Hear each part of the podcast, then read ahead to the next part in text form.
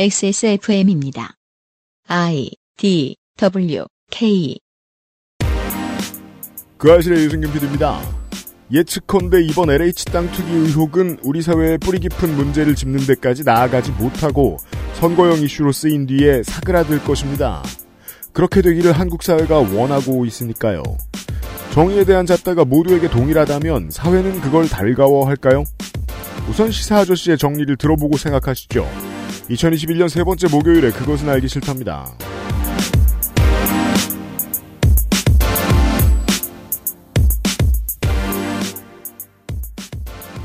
좋은 의미에서 잘 찾아보면 잘 찾아봐야 나온다는 게 좀 안타깝습니다만 경사스러운 주간입니다. 제주 4.3 관련된 수영인 335명에게 한꺼번에 무죄가 선고가 됐습니다. 73년 만이지요. 이게 그, 4.3 특별법 개정안이 국무회의에 통과될 때만 해도, 아, 이 정도의 성과를 이렇게 바로 내줄 줄은 몰랐는데, 매우 경사스러운 주간입니다만, 저희가 그 얘기를 하지는 않겠습니다. 오늘은, 아, 시사 아저씨는 좀 더 우울한 이야기를 할 겁니다. 곧 시작하죠. 그것은 알기 싫다는 Access Mall 음향기기 섹션, 이달의 PC로 만나는 컴스테이션, 오늘을 행복하게 만드는 수제 간식, 언제나 오란다, 반려세제 깨끗한 생각에서 도와주고 있습니다. Bluetooth, headphone, Monster, Sony, Jabra, wireless. Join the freedom. Access Mall. 아우 세상에나. 누가 보면 여기가 참기름 공장인 줄 알겠네. 이야 기름기 좀봐. 프라이 할 때도 튀어. 나물만 볶아도 튀어. 아예 요리를 하지 말고 살아야 되는데. 난 또 왜 그리 손맛은 좋아가지고 삼겹살이라도 한번 먹었다는 후드에 쌓이는 기름 두 개가 어우 맨날 청소해도 번득 내가 부지런한 걸로 어디 안 빠 깔끔하게 청소되는 기분도 안 들고 이거 대체 어째야 돼? 다른 생각하지 마세요. 오직 깨끗한 생각. 기름 뗀 반려세제 클리치.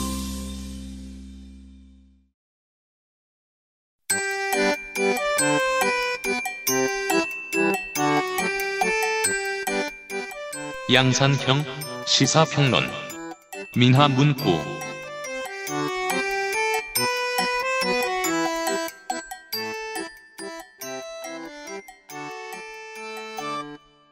잠이 부족한 시사 아저씨가 나와 있습니다.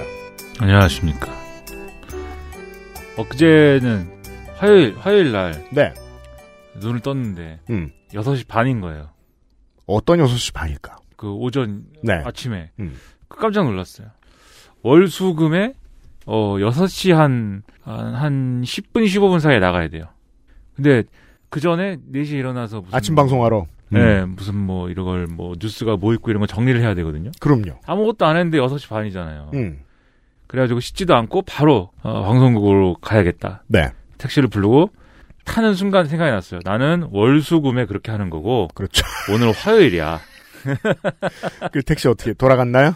근데 또 택시 아저씨한테 제가요 이렇게 됐네요 이렇게 설명하기가 뭐하잖아요. 그게 안 되는 사람이 있어요. 네, 그냥 탔어요. 타고 가는 거예요 이제. 네. 가다가 계속 고민을 했어요. 이대로 여의도까지 갈 것인가 내가 아니면 뭐 이제라도 이 잘못을 바로 잡을 것인가. 네. 그래서 불광역쯤 가가지고 음. 아, 죄송한데 지금 안 가도 되게 됐다. 그래서 불광역에서 내려가지고 음. 네, 집까지 택 저기 버스 타고 네. 집으로 다시 돌아왔죠. 네. 네. 어, 인생이 이렇게 빠듯한 그 김민아 아저씨입니다만 이렇게 빠듯한 데는 이유가 있죠. 안 알아보는 게 없다 보니까.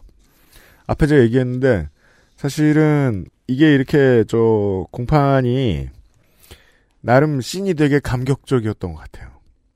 각 사건 공판을 진행했는데 이게 막 시간이 오래 걸리는 게 아니고 그냥 검사가 별도로 신청할 증거 없습니다. 음, 그러면 이제 무죄 구형. 법원이 무죄. 이것도 그 다음 사건에 별도로 신청할 증거 없습니다. 계속 이랬나 봐요.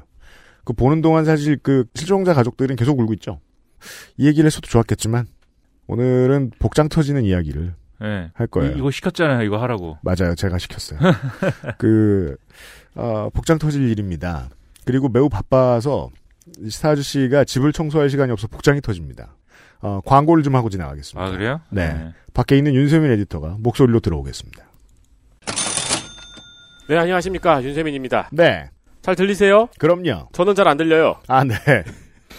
깨끗한 생각에서 어 저희가 사실 이 XSFM이나 그 알실이 천연 추출물을 딱히 좋아하는 건 아니거든요. 근데 계속 그렇게들 넣고 있어요, 사장님들이. 네, 사장님들이 천연 추출물 기반의 제품을 많이 개발을 하십니다. 네. 그 어렵다는 천연 추출물 기반으로 한 탈취제 특허를 이번에 새로 겟하셨다고 합니다. 그렇습니다. 네, 특허를 땄으니 여름쯤 선보일 탈취제 제품에 이 특허가 들어갈 기술, 아니지, 이 기술이 들어가는 새로운 제품이 선보일 예정이라고 합니다. 네.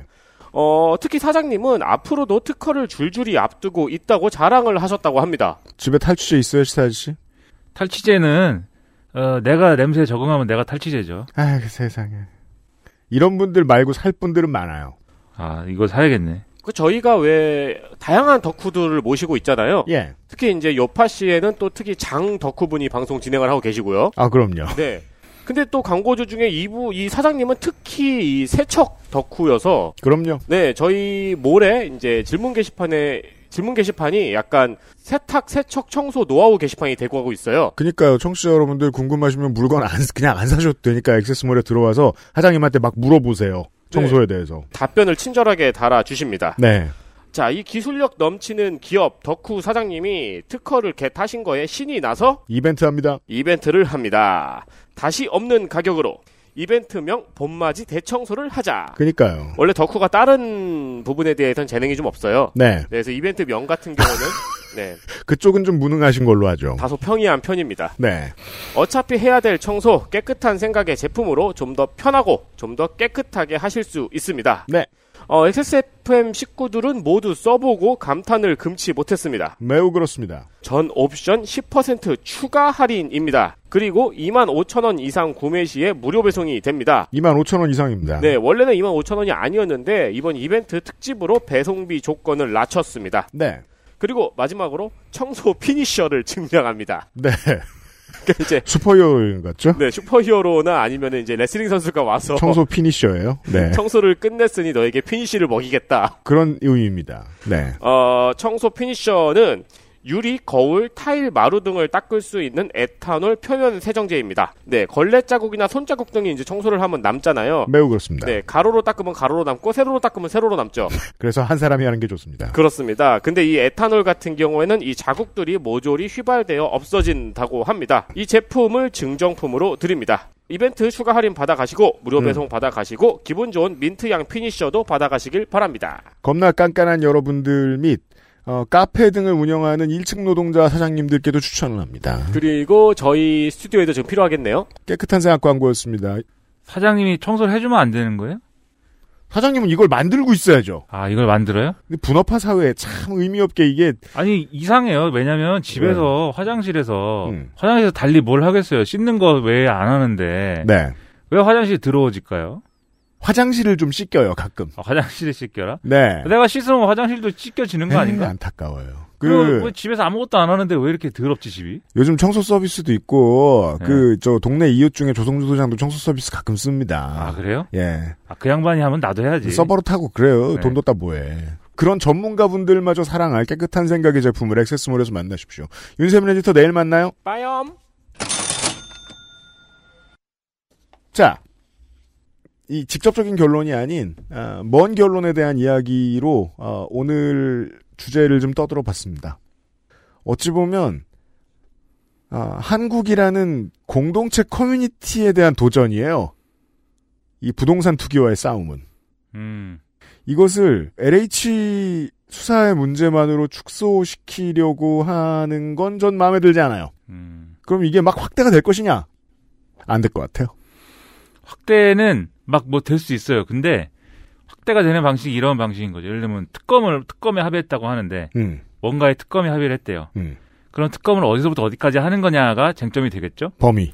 근데 이제 예를 들면 국민의힘은 3기 시도 3기 신도시와 관련된 사건들에 대해서 특검을 하자고 해요. 네, 현재 쟁점인. 예. 근데 더불어민주당은 어 뭐 이것저것 다 하자고 합니다. 부산 LCT도 하고 음, 그 다음에 뭐 최근에 막 이렇게 나오는 뭐 세종시 뭐 스마트 산단 뭐 그런 것도 하고 겁내 탈탈 털자. 예, 이것저것 다 하자. 근데 이게 특검이지 음. 반민특위가 아니잖아요. 이걸 특검이 어떻게 다 하나 이런 생각이고 다 하자는 건 오히려 어 안 하자는 게 될 수도 있어요. 중요한 지적이에요. 특검은 범위를 짚고 핀포인팅하는 게 중요해요. 그렇죠. 박근혜 최순실이면 박근혜 최순실을 수사할 거란 말이에요. 그렇죠. 근데 특검이 상설기구 수준이 아니라 막 거대한 청해 역할을 하게 시키게 돼버릴 수도 있는 거예요. 여당의 주장대로라면. 그렇다면 여당의 주장에 맞는 패턴은 특검이 아니라 예. 정말로 상설기구일 수 있어요. 혹은 예. 그 경찰이 앞으로 장기간을 가지고 좀 더 역량을 쏟아붓는다거나 예.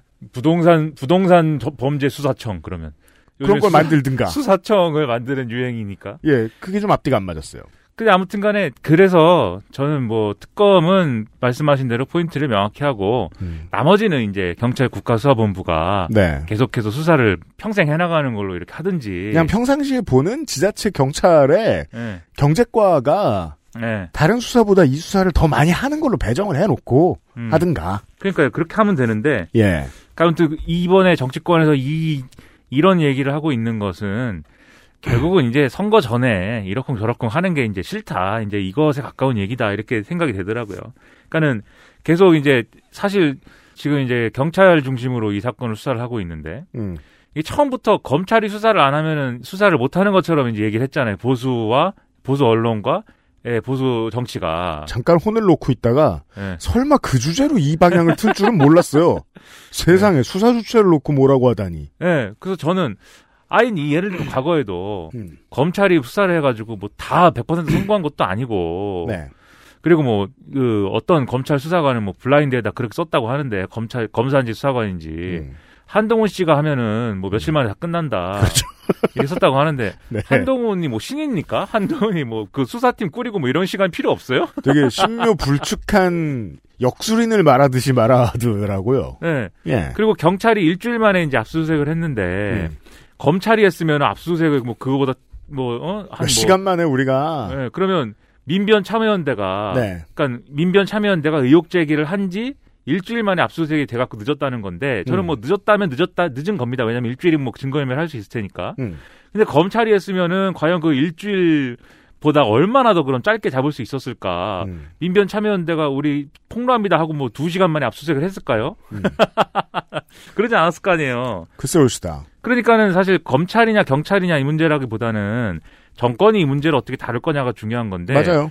이전 그래야 이제 사실 정권이 이거는 정말 어, 수사기관에 정권을 줄 테니까 한번 이걸 다 파헤쳐 봐라. 처음부터 이렇게 가야 이제 수사기관이 수사를 잘할 수 있죠. 근데 이번에는 여기서 좀 실기가 있었다고 생각하는 게 초반에 이제 무슨 정부 자체 조사를 막 하잖아요. 음. 근데 저는 그게 제가 볼 때는 뭐 좀 뭐랄까 아, 오류였다고 생각을 합니다. 그러니까 자체 조사를 뭐 하고 이런 것보다도 자체 조사 얘기를 키우지 말고 뭐 자체 조사 필요할 수 있는데 자체 조사는 자체 조사대로 하더라도 이제 수사본부를 빨리 꾸려서 이 여기서 모든 걸 해결한다는 메시지를 주면서 부수적으로 자체 조사를 한다 이렇게 갔어야지 자체 조사를 우선 막 대규모로 해가지고 일단 뭐 잡아낸 다음에 그 다음에 수사 의뢰하겠습니다 이렇게 가면 에, 그뭐 국가사본부 입장에서는 아 이게 정부가 자체 조사하는 것도 있고 한데 이- 이런 상황을 고려할 수밖에 없어요. 그래서 그런 게 아니고 처음부터 수사 중심으로 갔어야 되는데 약간 그 부분은 아쉬운 점이지만 뭐 어쨌든 뭐 어, 앞으로 잘 하기를 기대하는 수밖에 없죠 뭐 수사는. 저는 역사적인 반동이 좀 있었다고 봐요. 이것 때문에 궁금해서 좀 많이 아카이브를 뒤져봤는데 80년대 중후반부터 뉴스에 등장해요. 음. 한 가을쯤 되면 네. 어, 주공과 토공 직원들이 네. 뭐 21세기 이후부터는 뭐 LH 직원들이 임직원들이 이게 저 비리의 형태는 각기 다릅니다. 시대에 따라서. 다만 이런 일이 생겼다라고 말하면 사실은 보도가 그렇게 많이 되지 않아요. 음. 그리고서 감사원이 수사한다. 이러고 지나간 다음에 뭐 얘기가 잘 나오지 않아요. 그동안 제대로 수사가 이루어져 본 적이 없으니까 공직사회도 정치권도 이 사건이 얼마나 커질지 눈치를 보는 시간이 곧 자체조사가 아니었나. 그렇죠. 라고 봐요.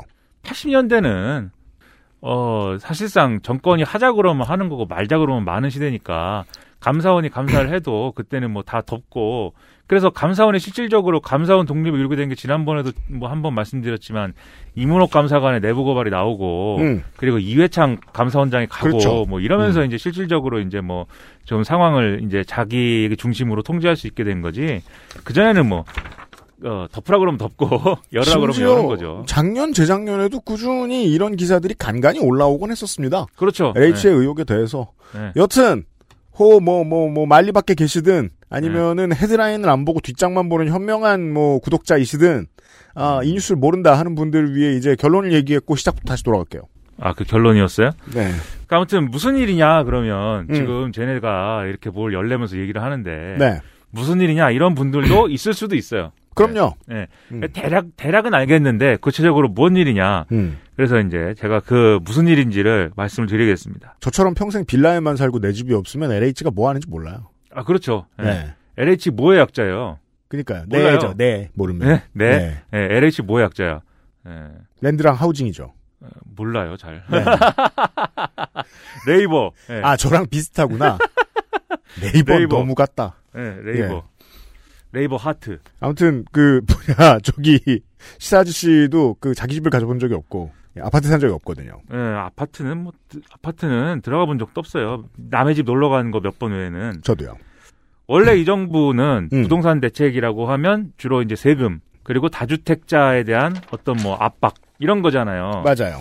그 초기에 이제 이런 것을 중심으로 이제 부동산 대책을 펴니까 언론이랑 그다음에 보수 야당에서 문제 제기를 많이 했어요. 그 문제 제기가 뭐냐면 음. 부동산 가격을 잡고 싶으면 세금을 매기고 뭐 그런 게 아니고 집을 많이 져야 된다. 음. 수요와 공급이 있지 않느냐. 네. 사람들이 살 집이 부족해가지고 구매할 집이 부족해가지고 지금 이제 이 상품의 가격이 오르고 있는 건데 과공급해라. 그렇죠. 그래서 공급을 늘리면 당연히 가격이 떨어지지 않겠느냐. 음. 집을 많이 져야 되는데 이 정부는 집을 안 짓는다. 음. 그 이제 그 얘기가 제가 볼 때는 좀 웃기는 얘기죠. 왜냐하면 집이 집과 부동산이라는 게 물론 수요 공급이 작용하는 측면이 있어요. 음. 근데 그게 100% 그것만으로 되냐? 그렇지 않거든요. 네. 어느 그 이 부동산이라는 건또 공간의 문제이기도 하기 때문에 어디가 개발돼서 거기에 땅값이 그러면 개발되기 때문에 오른다라는 게 같이 이제 여러 가지로 영향이 퍼지면서 그 일대에 이제 집값을 올리기도 하고 부동산에는 무형의 가치와 프리미엄이 있습니다. 예, 그래서 그게 그냥 무조건 어디든지 공급을 한다고 해서 다 해결되는 문제가 아닌데 음. 부동산 가격이 그냥 잡히는 게 아닌데 네. 그래서 뭐 저런 얘기를 하나 그랬지만 하지만 워낙 그렇게들 이제 많이 얘기를 하니까 그래서 뭔가- 처음에 예, 민주당 정권은 눈치를 봅니다. 예, 아니 그래도 우리가 저 보수 정권도 아닌데 그 전에 하던 걸 그대로 답습하고 일단은 많이 짓고 공급 많이 하겠다고 그 뭐- 뭐냐 저 공약을 낸 다음에 박근혜 정부처럼 나중에 뭐 보금자리 아파트 지정을 해제한다거나 음. 청약 가점제를 줄여버리 확 줄여버린다거나 예. 하는 방식의 악몽이 자꾸 떠오른다라고 여론이 생각하면 어떡하지?라고 겁을 먹어서 눈치를 봤을 수는 있어요. 예. 네. 그리고 이제 2017년에 돌이켜 보시면 당시 당시에 이제 그 김수현 어 당시엔 사회수석이 네. 아 1년의 시간을 줄 테니 음. 다주택자들 집을 팔아라. 음. 내년부터 뭐 국물도 없다 이렇게 얘기했는데 네. 예, 그 다음 해가 됐는데 아무튼 상황은 별로 그렇게 크게 달라지지 않았고 음. 오히려 이제 집값이 잡히거나 이런 일은 없고 그리고 보수 언론이나 이런 데서는 야 이거 청와대에 있는 사람들이 다주택자다 뭐 이렇게 쓰고 그렇죠. 예, 내로남불이다 또 음. 시작을 하고 음. 예, 지긋지긋한 내로남불 타령을 시작을 하고 음. 이제 그런 상황이 되니까 2018년 말 2018년 한 해 동안 굉장히 뭐 집이 집값이 많이 올랐습니다. 많이 올랐죠. 예, 그때 뭐, 뭐, 마용성 얘기 나오고 뭐 이렇게 네. 된게 그해, 그해인 것으로 기억을 하는데, 음. 어쨌든 그렇게 되니까, 아, 2018년 말에 결국 정부가 아, 공급 대책이 있어야 된다, 이거는. 네. 이렇게 결론을 내리고, 3개 신도시를 지정을 하기 시작해요. 네. 예. 근데 이제, 이, 그러면 여러 대안이 있는데 왜 신도시냐라고 음. 했을 때, 대규모로 택지를 지정해가지고 거기에 주택을 공급하는 방법이 그나마 음. 수요 공급의 이제 어떤 곡선에 맞는 음. 그러한 가격을 합의를 만들어낼 수 있는 방안이다라고 본 거죠. 왜냐하면 과거에 일기 신도시나 이런 걸 보면은 실제로 일기 신도시에 집을 거기에 집을 막 짓기로 하고 음. 거기에 실제로 집이 들어선 이후에 음. 수도권의 집값이 안정이 일부 됐어요. 네. 예.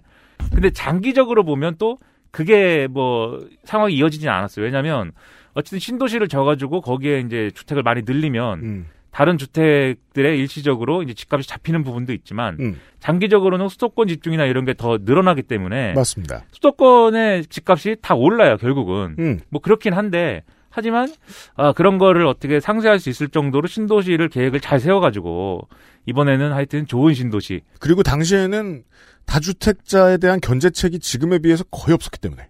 예, 좋은 좋은 신도시 한번 만들어 가지고 집값을 수도권 집값을 막 크게 올리지 않는 음. 아 그러한 이제 공급 대 공급을 한번 해보자 음. 이런 거였단 말이죠. 네. 어 근데 3기 신도시 계획을 발표했는데도 음. 어, 수도권의 집값은 잡히지 않았습니다. 그렇죠. 그리고 특히 이제 뭐 계속 지적이 나왔지만 아이 임대사업자들 있잖아요. 네. 원래 이 정권의 부동산 대책의 핵심은 음. 임대사업 민간 임대 시장을 키우는 거였어요. 그래서 음. 다주택자들한테 집을 팔아라 뭐 이렇게 한 것도 있지만 네. 집을 갖고 있으려면 여러 음. 채 가지고 그걸 하려면 정식으로 세금을 내는 업자가 되라. 그렇죠. 임대사업자 등록을 해서 세금을 내고 그리고 임대사업자 등록을 하면 아, 그 내에서 그러면 이 음. 임대 사업자들이 그러면은 임대료를 받고 뭐 음. 이런 이제 형태의 뭐 어떤 사업을 어떻게 하는지가 잡히잖아요. 소득 잡히고. 그렇죠. 빌려주고 관리하는 업종이 되어서 소득이 잡히는 것으로 이 시장 안으로 편입을 시키면 네. 그게 그나마 민간 시장의 존재를 인정하면서 부당 부동산 문제를 연착륙시킬 수 있는 해법이 아닐까라고 생각했지만 네. 한국인의 욕망은 그걸 수용할 자세가 되어 있지 않습니다. 네. 무슨 소리야? 우린 세금을 안 내야지. 네. 땅값을 올려야지 무슨 월세야. 예.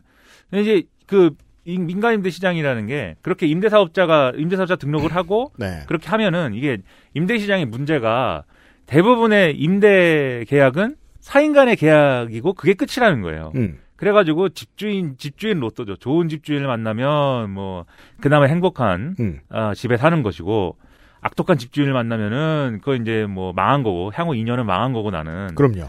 그리고 그 집주인이 악독한 거에 대해서는 누구한테 호소해도 뭐 해결책은 없어요. 그럼요.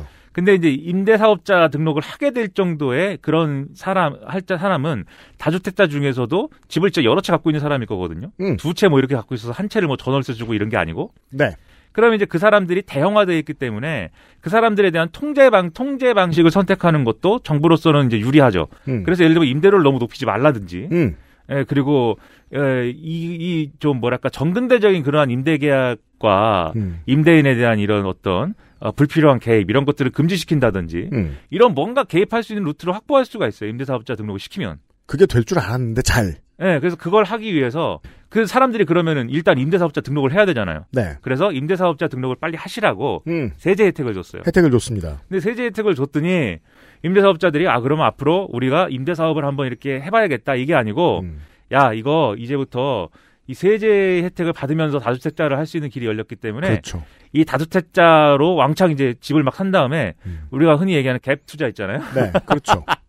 다 갭 투자를 해가지고 정부가 생각한 그런 건전한 민간임대 시장의 조성이 아니고 갭 투자, 갭 투기가 돼가지고 집값만 올라가고 하나도 뭐 이 애초에 구상한 건 안 되는 이런 국면이 와버린 거예요. 그 흐름은 이거예요. 규제를 위한 머리를 쓰면 욕망이 더 똑똑했던 거예요. 지난 몇 년간 계속. 네. 우리가 특히 그런 거 잘해요. 그런 거 뭐야 빈틈을 찾아가지고 네. 꼼수를 이제 발명해내가지고 그렇죠. 그 뭐 하지 말라는 거를 어떻게든 해내는 거 네. 우리 진짜 잘합니다. 우리 스타크래프트 잘하잖아요. 그 예를 들어 이제 이렇게 얘기해야 되죠. 냉정하게 말하자면 정책 위반자들은 그 욕망을 깊이 이해하지 못했다.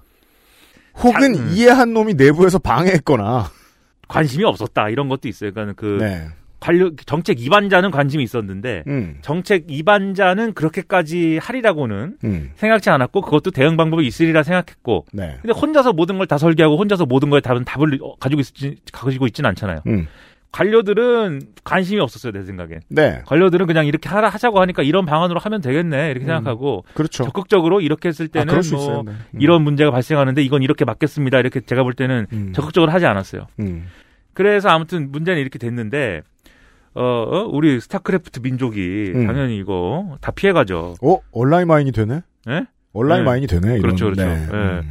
그리고 뭐 어? 우리 우리 우리 민족이 배출한 가장 위대한 인물 임요한 아닙니까? 네. 그 이유도 네. 많습니다만. 네. 예, 음. 임요한이다. 음. 근데 이게 아무튼 이렇게 되니까 결국은 아 이거는 음. 이 민간임대 시장을 통한 연착륙은 안 된다. 네. 이렇게 돼서 어 그 경착륙이 될 수밖에 없는 대책으로 돌아간 거죠. 음. 그래서 공급을 왕창 하고 부동산 3법. 아까 말씀드린 대로 이- 이 세입자들의 어떤 주거 안정을 위한 그러한 대책을 민간 임대 시장을 통해서 간접적으로 하려고 그랬는데 음. 이거 이제 안 되는 거니까 네.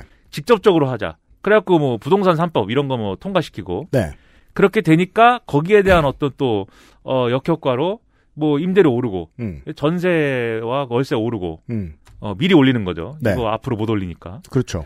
그리고 뭐 공급을 한다고 하니까 또 집값도 들썩들썩하고 그러니까 뭐 그 경제지에 나왔던 보도들은 그런 보도 같은 거예요. 그 주 최대 52시간제 이거 최대란 단어 강조해 줘야 됩니다. 주 최대 52시간제 너네 하기만 해봐. 음. 겁나 몰래 할 거야 야근.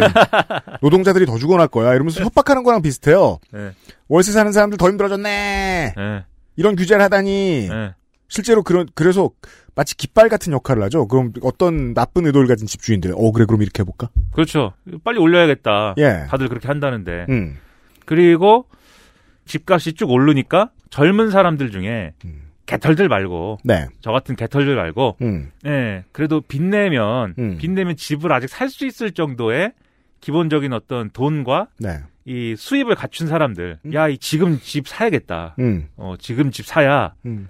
나중에 집 사면 더 올라가지고 아예 그것도 못 사게 된다. 네. 이래가지고 이른바 언론이 만든 조 패닉 바잉을 또 해가지고 막차론. 그게 이제 또 집값 상승의 동력이 되고 이런 상황들이 계속 된 거예요. 이게 역사로 인해서 그 공부를 하지 않으면 이 반복 학습이 안 되면 이런 실패를 하게 되는 게 어, 집값은 지금 안 사면 큰일이다. 라는 말을 하지 않던 시절은 사실상 없다고 봐야 됩니다. 네. 대한민국에서. 근데 이번에 사게 만들었어요. 근데 제가 이런 부분에서 이제 약간 좀 그런 것은 아 그래도 다 집 살 수 있었네. 살려면 살 수 있었네 집을. 난 또 못 사는 줄 알고. 그래서 전 뒤집어서 예.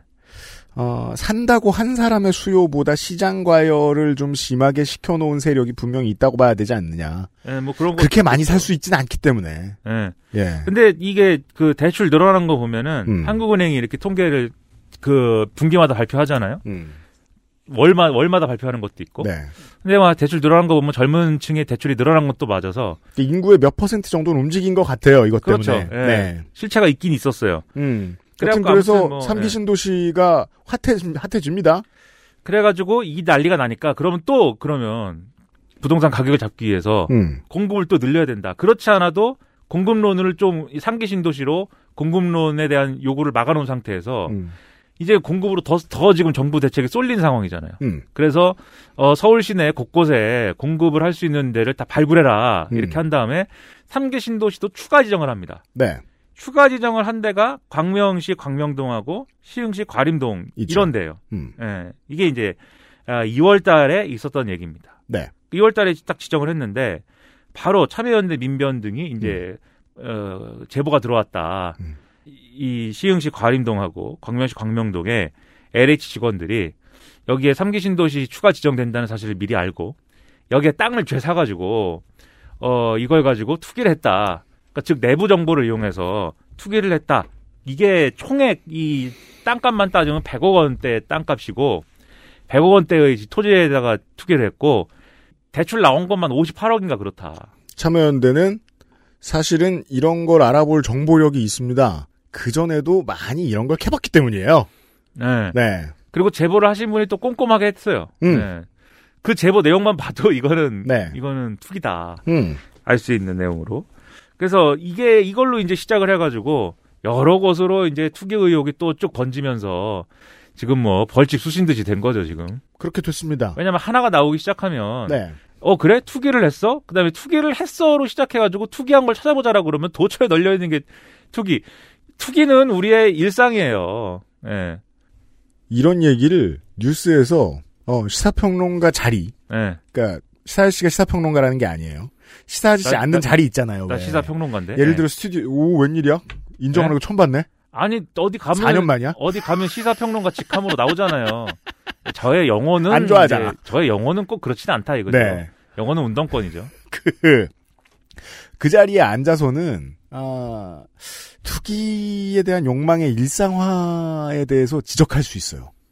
아 그래요? 준엄이 음. 꾸짖을 수 있어요. 어. 그렇지만, 음, 오히려 잘 못해요 그거. 예. 그래요? 우린 알잖아요. 한국에서 커, 어, 아이 때부터 계속 커오면, 그 사람이 진보든 보수든 극좌든 극우든 아나키스트든 부동산 얘기하는 땐 나옵니다.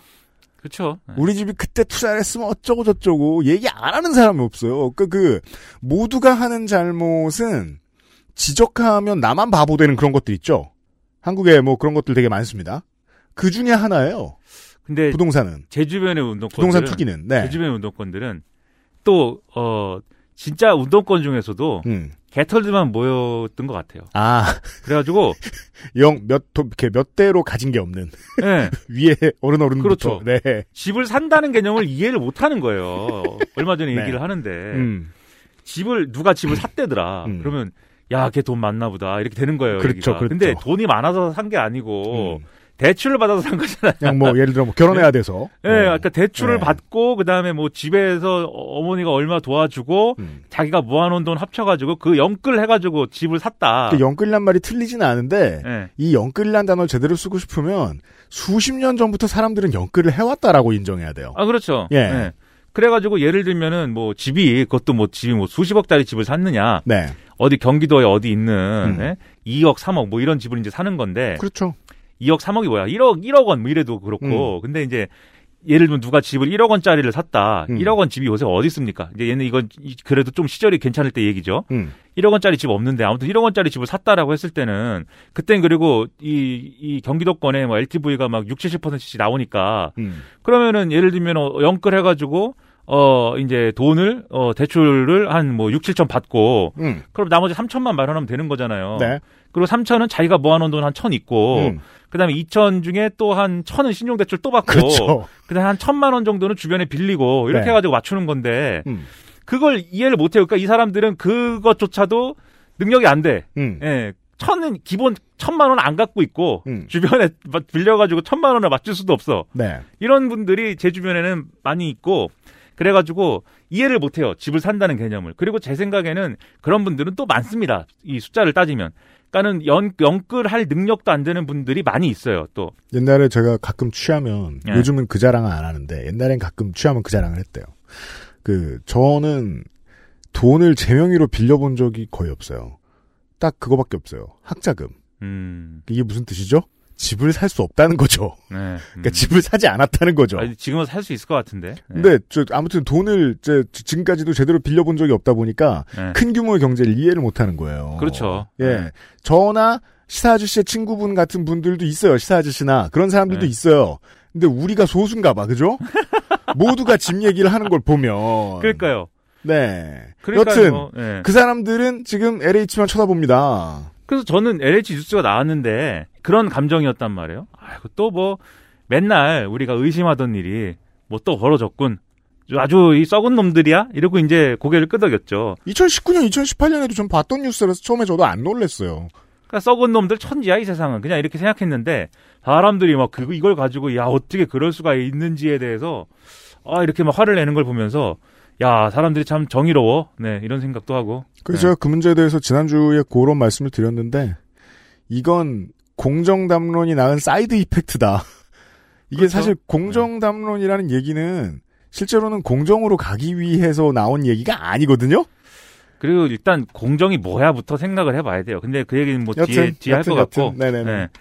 아무튼 이 사건을 아직도 잘 이해하지 못하는 분들을 위해서 추가 설명을 또 드려야 됩니다. 왜냐하면 그러겠습니다. 왜냐하면 신도시를 지정을 했는데 왜 LH가 나와 이렇게 생각하시는 분들도 있을 수가 있어요. 그럼요. LH 뭔지 지금 모르니까 우리가. 네. LH는 뭐 토지주택공사입니다. 네. 플레이밍이. 토공과 주공이 합한 곳입니다. 네, 옛날에 주공은 이제 많이 아실 거예요. 아파트. 네. 그렇죠. 아파트 주공 아파트. 음, 예. 주공 아파트 무슨 뜻인지도 모르고 어렸을 때 주공 아파트 주공 아파트. 맞아요. 예. 그 주공 아파트가 주택 공사가 져서 이제 주공 아파트인데. 주공 아파트는 아파트의 다른 말이었어요. 저희 네. 때는. 아, 그렇죠. 네.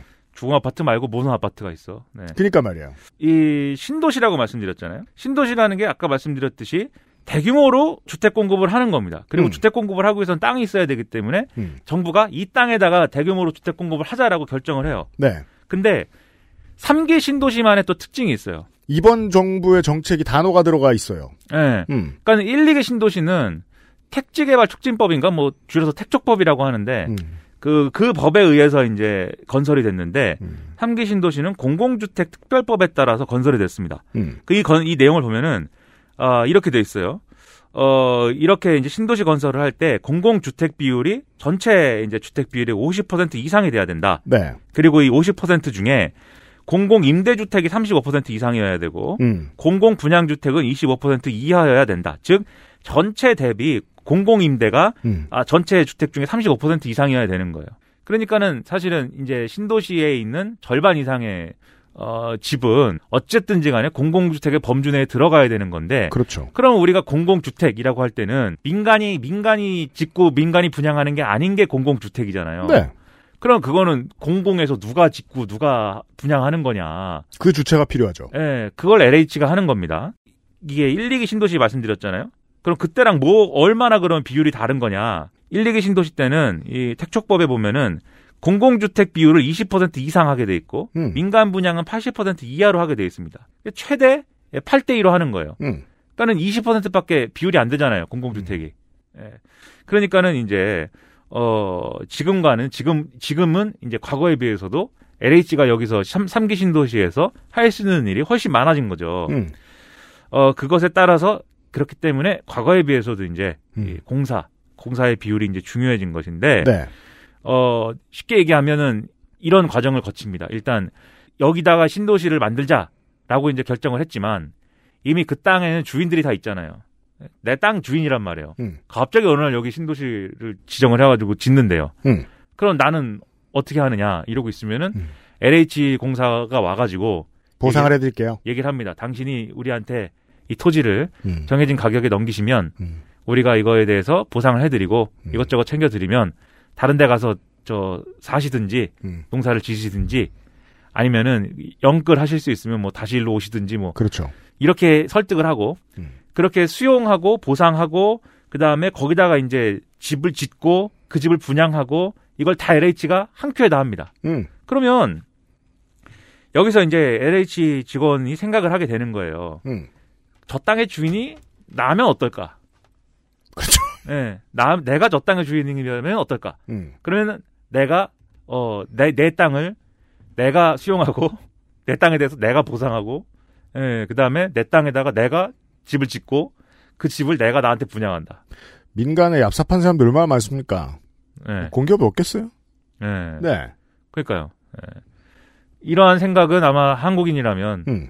누구라도 하긴 해- 하긴 했겠죠. 네. 실제로 행동에 옮기느냐에 다른 문제겠지만. 사람은 나쁜데 이건 성악설에 가까워. 그 사람은 나빠요. 사람은 나쁘게 돼 있어요. 네. 견제책이 얼마나 있었느냐의 문제죠. 예. 네. 근데 LH는 이제 아까도 말씀하셨듯이 어 토공 주공 때부터 음. 이제 그러한 이제 적폐가 있었던 거죠 쉽게 얘기하면. 그렇습니다. 그래서 자기들이 어쨌든 토지를 다루고 주택을 다루는 공사이다 보니까 그걸 통해서 어떻게 하면 돈을 벌 수 있을 것인가 연구를 많이 했을 것이고. 예를 들어 뭐 80년대엔 그런 기사도 있었습니다. 그 토공의 비리에 관련돼서 가장 많았던 패턴은 토지 보상금을 이만큼 올려드릴게 예. 라고 하고 리베이트를 받는다거나. 예.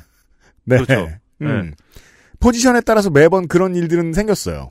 그래서 어디에 어떻게 끼든지 꼈을 건데 네. 다만 삼기 신도시의 경우에는 지금 말씀드린 것처럼 그 땅의 주인이면 이제 할 수 있는 일이 이제 많아 많다는 걸 이용해 가지고 음. 거기 들어가서 그 땅의 주인이 실제로 된 거죠. 그죠. 아직 삼기 시도 신도시로 지정이 안 되는 줄 알았던 때에 제가 가가지고 땅 주인들한테 어, 땅을 이렇게 이렇게 저렇게 구슬러서 사고 음. 땅을 산 다음에 거기다가 이제 막 이 나무 심고 음. 왜냐하면 나무를 심은 것 중에 이제 나무가 잘 살아 있으면 그것도 음. 이제 나무 그렇죠. 수에 대, 대해서 보상이 보상이. 나오니까 음.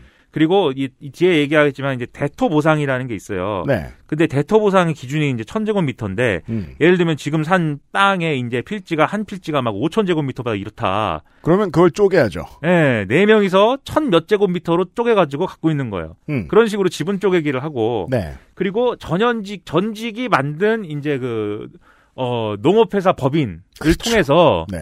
어, 사실상의 차명으로 그러니까 음. 법인 명의로 이제 땅을 산 다음에 음. 그 법인 명의로 샀지만 사실은 어, 그 법인 명의가 딴, 산, 이, 산 땅에 대해서 지분이 각자가 나눠져 있는 형태로 네. 그런 형태로 사기도 하고 전현직들이 끈끈하게 그래가지고 전현직들이 우리가 한번 이걸로 돈 벌어보자라고 이제 결탁하고 네. 이렇게 투기를 한 게 아니냐 음. 이렇게 의혹이 제기가 됐고 음. 그리고 그것에 어떤 어 좀 뭐랄까 내가 연루된 것이 아닌가 한 분들이 네. 두 분인가 이제 스스로 목숨을 끊고 음. 그것이 뭐 직원들이 본인이 주도한 것이든 아니면은 누군가의 허물을 감싸주려고 했던 것이든 간에 예. 그건 알 수 없습니다. 지금은. 음. 뭐 그런 일들이 일어나고 그래서 여기서 LH가 등장한 이유가 이겁니다. 그래서 네. 그렇죠. 제가 아까 이제 그 한국의 분위기 문제에 대해서는 이걸 모르는 뭐 한국 바깥의 청취자분들 위해서도 여러 번 아, 마인드가 이렇다라고 설명을 드렸고 마인드는 마인드고 지금은 정책으로 좀 접근을 해봐야죠. 게다가 또 이게 오랫동안 준비되어 온 blueprint가 아니라는 점도 시사 아저씨가 설명을 했습니다. 처음에는 공급 아니고 다른 대책으로 접근했다가 잘 안 돼서 사람들이 그걸 뛰어넘는 이상한 짓을 하니까 공급으로 회전한 거잖아요? 도른 거잖아요? 그래서 이 새로 만들어진 이 방식에 대해서 blueprint에 대해서 얼마나 검증을 많이 했는가 무슨 문제가 없었나 정책을 일단 접근해 봅시다. XSFM입니다.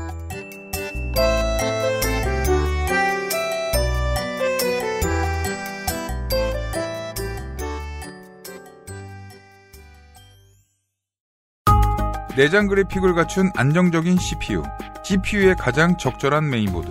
하드디스크만 써본 분들은 상상조차 하기 힘든 속도의 M.2 SSD.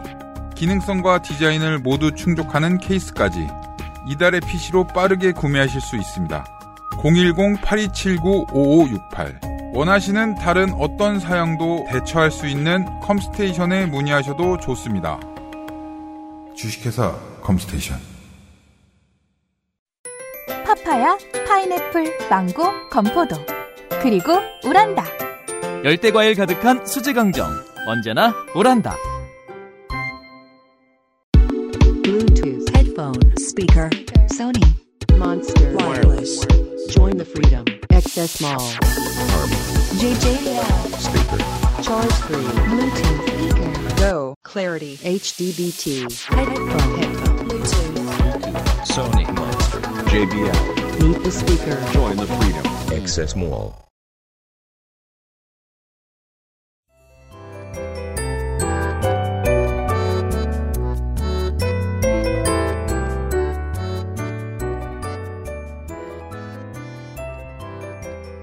그러니까 이제 결국은 3기 신도시의 문제를 일단은 볼 수밖에 없어요.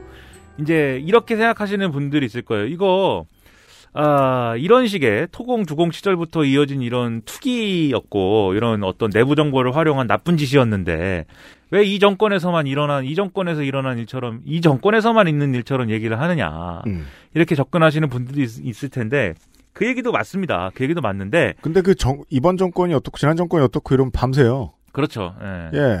그래서 그런 생각도 가능하지만 음. 이 문제에 있어서는 3기 신도시이기 때문에 발생한 문제들이 있다는 거를 이제 얘기를 할 수밖에 없어요. 봐요. 일단 이명 박근혜들은 신도시 지정한 바 없습니다. 무슨 소리야 겁나 지었는데 예. 아니에요. 예. 일부 이제 수도권에 뭐 수도권에 사시는 분들은 그렇게 반론하는 사람들이 있더라고요. 정보가 더 필요해요. 음. 수도권에 있는 군부대들이 해체됐어요. 음. 밖으로 이전했어요. 네. 거기는 신도시 지정이 아니고 그냥 재개발 지구예요. 예. 그렇죠. 예, 송파라든가 예. 이런 거 얘기해도 이제 군사 기밀이 아니죠. 이제 10년 넘었고. 그 음. 제가 있던 자대가 송파에 있었어요. 예. 오랜만에 가봤어요. 음. 네. 거기 저, 저 충성마트하고 사자 아파트 있던 곳. 음. 그냥 다 헐려가지고 예. 맨 땅이에요. 예. 아파트를 겁나 짓고 있더라고요. 그러니까요. 슬펐어요. 예. 민간이 재개발 재건축 할 수 있게 허가해주고 이런 거는 이제 많이 있는데 그건 지지난 정부에서 했던 게 좀 있었고 그리고 뭐 그 외에 이명박근혜 시절은 보통 민간이 소소하게 했습니다. 그렇죠. 그리고 이제 예를 들면은 보금자리 주택이라든가 이런 걸 이명박 정권에서 추진한 게 있긴 한데 음. 그런 것도 이제 신도시급의 우리- 우리가 신도시 정책이다라고 얘기할 규모는 아닌 거고 음. 그래서 어 그 사람들이 신도시가 아니고 이제 민간 재개발 재건축을 허용해주고 그거에 따라서 이제 민간 건설사들이 수익을 거두는 형식의 이런 모델을 훨씬 더 좋아했어요. 일단 건설 기업들이 배가 부르고 마음이 들고 등이 따스우면 언론이 문제 제기를 안 합니다. 예, 예, 가장 큰 광고주 중에 하나가 좋아하기 때문에. 예. 그래서 이제 그 문제가 첫 번째로 있고 음, 두 번째로는 3기 신도시부터 적용한 예, 보상 방안이 음. 아, 투기의 이제 어떤 이번 사태의 원인이다라고 지적하는 이제 목소리도 있어요. 무슨 얘기냐면 이 부분입니다. 예.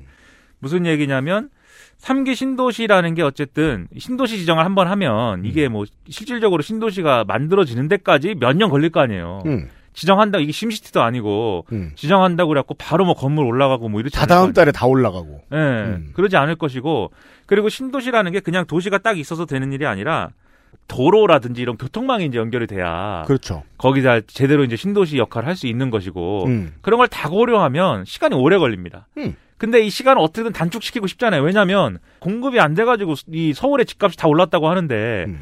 한 뭐 한 5년 후에나 아마 저 신도시에 제대로 된 뭐 기능이 됩니다. 이렇게 얘기하면 음. 5년간은 그러면 이게 집값이 안 떨어집니까? 이렇게 얘기할 거니까. 그건 정권이 여당이 좋아하는 패턴이 아니죠. 네. 5년 걸린다고 얘기하는 건. 그래서 단축을 시켜야 되는데 최대한 단축시키려면 어떻게 해야 되냐? 일단 토지 수용 단계부터 빨리 될 수 있게 해야죠. 그럼 토지 수용 단계가 빨리 되려면은 보상을 더 많이 해주거나 보상 아, 당근을 더 많이 줄 수 있으면 수용과 보상 이 절차가 단축되겠죠. 그래서 보상을 더 잘 해주기로 했어요. 근데 문제는 고민이 있어요. 뭐가 있냐면 보상을 해줄 경우에 예를 들면 현금으로 현금 위주로 이제 보상을 해줄 경우에는 이 음. 사람들이 예를 들면은 그 땅을 뭐 어, 그냥 갖고 있는 분들도 있단 말이에요. 그 동네에서 예를 들면 농지라고 한다면 농사 짓고 뭐 이런 분들이 있는데 음. 이분들이 보상받아가지고 그땅 수용되고 보상받아가지고 뭐 뭘 하겠습니까 그 돈으로 또 농사 져야 될 거 아니에요. 음. 그렇죠. 그러면 이제 다른데 이 신도시가 아닌데다가 농지를 또 사가지고 거기서 농사 짓고 이래야 될 필요성이 있겠죠. 음. 그리고 만약에 거기에 이제 아주 기획을 해가지고 들어온 투기 세력이다 이러면 음. 거기서 보상받은 돈 가지고 또 다른데 부동산 투자하거나 할 거 아니에요. 그렇죠. 그러면 예를 들면 이게 뭐 예를 들면 뭐 보상 규모가 막 몇조 원, 몇십 조 원씩 될 건데 음. 그런 돈이 풀렸을 경우에 그게 다 부동산으로 다시 돌아가면 오히려 또 부동산의 시장 불안이 야기되는 거 아닙니까? 음. 그러니까 그런 일이 없도록 그런 일이 없도록 할 수 있는 보상 방안을 연구를 해가지고 삼기 신도시에서는 그 보상 방안을 좀 더 구체화하고 보상 수준을 높인 그 문제가 있어요. 음. 그 구체적으로 얘기를 하면은 이렇게 돼 있습니다.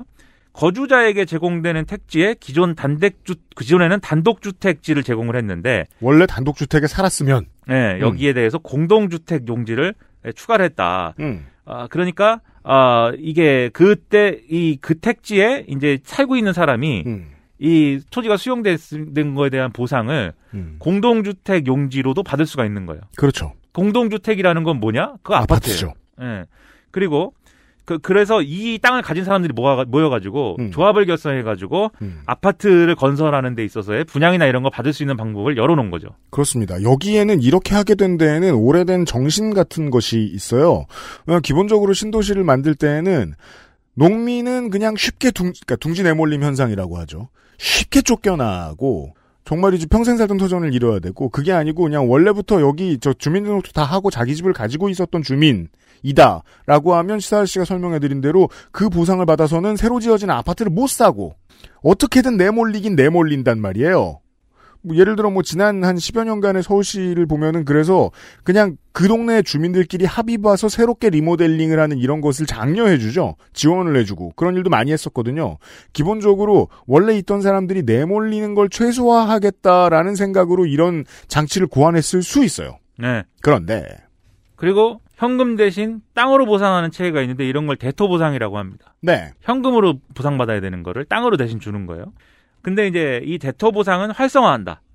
예, 그리고 이 대토 보상을 통해서 받을 수 있는 용지도 기존에는 이제 상업 용지 또 단독주택 용지 뭐 이런 것들이 있었지만 여기에 더해서 또 공동주택 용지를 또 어, 받을 수 있도록 했고 음. 이렇게 받은 공동주택 용지는 말이 어려워요. LH가 자산관리 회사로 참여하는 대토 리츠가 아파트를 지어서 토지 소유자들이 분양 수익을 올릴 수 있도록 한다. 리츠만 설명되면 돼요, 이 문장은. 아 그래요? 네. 리츠라는 거는 부동산 투자 예. 신탁입니다. 예, 이 돈을 뭐 돈을 받아 가지고 음. 그 돈을 가지고 부동산 투자나 이런 것들을 행위를 하는 데 있어서 신탁을 받아 가지고 그걸 하는 회사를 얘기해요. 그러니까 영어 약자로 뭐 REIT입니까? 네. 그런 이름인데 음. 이게 어쨌든 어 이거는 역대 정부도 계속 이런 방식을 추진해 왔어요. 이 보상뿐만이 아니라 음. 기본적으로 부동산 시장에서 리츠의 역할을 크게 키워가지고 음. 지금 앞서 말씀드렸듯이 부동산 시장이 너무 이제 정근대적인 방식으로 돌아가고 있으니까 음. 개인 대 개인의 임대 계약으로만 이런 상, 개인 대 개인의 거래, 네. 개인 대 개인의 어떤 계약 이렇게만 돌아가고 있으니까 음. 이렇게 리츠를 활성화시키는 형태로 뭐 하자라는 얘기는 옛날부터 있었어요. 그래서 토지 소유자들의 이러이러한 재산을 인정해서 그 재산권을 잠시 신탁 받아서 네. 이런 이런 사업을 펼친 다음에 LH가 네. 거기에서 나오는 이득 그건 역시 부동산이 되죠. 그것을 다시 돌려드리는 거라서 네. 초기에 돈을 때려 붓는 것보다 국가도 기재부도 좋아하는 방식이에요. 근데 이거를 이제 LH가 주로 하는 이유가 처음에 이제 토, 토지를 정하, 정하고 거기에 있는 사람들을 만나고 그리고 투자를 신탁 받아서 이 자본을 신탁 받아서 굴리고 짓고 네. 돌려드리고 하는 모든 과정을 원스톱으로 처리할 수 있기 때문입니다. 그렇죠. 근데 모든 과정을 이 다 부동산인데 이거 모든 과정을 원스톱으로 할 수 있으면 처리 능력이 꽤 강해야 돼요. 음. 가진 정보력이 엄청나야 돼요. 네. 여기서 문제가 발생하죠. 네. 그리고 어 뭐야 뭐 그 현지에 거주하지 않는 토지주가 일정 규모 이상 토지를 이것도 뭐 천제곱미터인가 음, 일정 규모 이상 토지를 감정 평가 가격으로 사업 시행자에게 넘길 경우 음, 에, 이런 경우를 협의 양도인이라고 하는데 네, 여기에 대해서도 보상을 확대를 한다. 음, 그래서 기존에는 단독, 주, 단독 주택 용지의 추천 기회를 제공했는데 음, 무주택 무주택자에 한해서 아파트 특별 공급도 선택할 수 있게 한다. 이런 내용이 들어가 있어요. 예. 그러니까 지금 여러 가지를 얘기했잖아요. 모든 것은 아파트로 귀결이 됩니다. 그래서 아, 네, LH, 그, 그럼요. LH 직원이 볼 때는 음. 그래서 한마디로 얘기해서 신도시 예정지 땅 주인일 경우에 음, 어떤 방법을 예, 취하든 음, 결국은 아파트 분양권을 손에 넣을 가능성이 이제 열- 많이 확대가 된 것이다. 네. 그죠. 저는 좋은 쪽으로 말했는데, 예. 어, 돈 넣고 돈 먹기로 계산하는 사람한테는 이렇게 읽힐 수밖에 없게 허점이죠, 이것도. 그렇죠. 예. 그리고 LH 직원들의 입장에서는 음. 당연히 이러한 모든 일을 한 큐에 하기 때문에 어, 이런 제도의 변화라든가 당연히 알아요. 예, 보상의 어떤 방향이 이렇게 될 거라든가 음. 다 예상 가능하고 그리고 이걸 사전에- 정말 자기를 위해 써먹느냐의 문제였는데 당연히 써먹었다는 거예요. 예, 사전에 다 알거나 또는 예측하거나 이런 범주 내에 있었단 말이죠. 음. 그래서 이렇게 앞으로 보상 제도가 확대될 것이다. 네. 라는 것까지 고려해서 음. 꼼꼼한 투자를 한 게 아니냐. 네. 투자가 투기가 투기를 한 거 아니냐. 음. 이제 이렇게 얘기를 하는 것이기 때문에 결국은 삼기 신도시 정책의 문제를 네. 어떤 거든 간에 음. 아, 잘 이용한 것이 이용한 것이라서 음. 결국은 삼기 신도시의 문제이다. 이렇게 봐야 된다는 거죠. 그렇습니다. 그래서 그렇다면 예전에는 이런 일이 없었겠느냐라는 질문에 대한 답도 통으로 가능해요. 당연히 있었을 것이다. 지금 이 정도 개정안이 있기 전에도 내가 먼저 투자를 해봐야지. 내가 여기 안에 좀 뭔가 나도 부동산을 남겨야지라고 생각하는 사람은 얼마든지 개입할 여지가 있었겠구나를 상상하는 건 어렵지 않은데요. 그럼 그것까지 일할 해서 옛날 일들까지 다 한번 뒤져서 처벌할 수 있겠느냐? 아니 뭐 할 수 있으면 하는데 음, 종류가 다를 거라는 거죠. 이 수법과 이런 것의 어떤 양태가 다를 것인데 그런 것도 필요하겠지만 약간 종류가 다른 거라는 거죠. 음. 그럼 지금 당장 거를 처벌하는 건 용이하냐를 물어봐야 되는데 글쎄올시다. 이게 처벌이 또 쉽지 않을 것이다. LH 직원들도 자신하고 있고, 음. 네. 예, 법 전문가들도 이제 그런 생각들을 많이 하는 모양이에요. 그 사람들을 일부러 포털이 그 기사를 고를 때 사람들이 속 좁아지게 만드는 기사를 좀 좋아합니다. 왜냐하면 클릭률이 높으니까. 음. 근데 그러면 수사기관이 수사를 추진하는데 힘이 떨어지는 부작용이 생기는 수가 있어요. 음. 그 블라인드에 글 누가 썼냐 이거 오랫동안 얘기하면 그게 무슨 소용인지 잘 모르겠습니다 저는. 음. 만약에 정말로 처벌이 중요하면은 실제로 그렇게 한 사람들에게 어떠한 조항을 적용해서 처벌할 수 있느냐를 얘기하는 게 더 건전할 거라고 봐요. 그러니까 블라인드에 글쓴 사람. 음. 네. 그 사람을 봐주라는 게 아니라 그 사람에 대해서 관심을 이렇게 높이 가지고 있는 건 네. 진짜로 관심이 가야 할 곳에 관심이 안 가도록 만드는 거 아니냐는 겁니다. 그러니까 사실 그게 이제 우리가 볼 때는 미울 수 있는데 그 사람이 음. 블라인드에 막 이렇게 뭐, 어, 꼬무 이직하든가 뭐, 음. 크크 뭐 이렇게 쓰고 음. 미울 수 있는데 걔를 어, 뭐를 어떻게 처벌하는 거냐 이런 의문이 있어요. 음. 그러니까 경 처음에도 이제 걔를 처벌할 것이다. 이제 LH도 그렇게 얘기를 하고 음. 정부도 그렇게 얘기를 하는데 LH가 나서서 고발했어요. 예. 네. 또 LH는 지금 완전히 무슨 뭐 지금 악당 소굴이 됐는데 그렇게라도 하고 싶겠죠. 그죠. 4차원의 정치적인 대응이죠. 예. 걔라도 벌 줘야. 예. 근데 그 기사를 보는데 마지막에 경찰 입장이 있더라고요. 음. 경찰이 뭐라 그랬느냐. 음.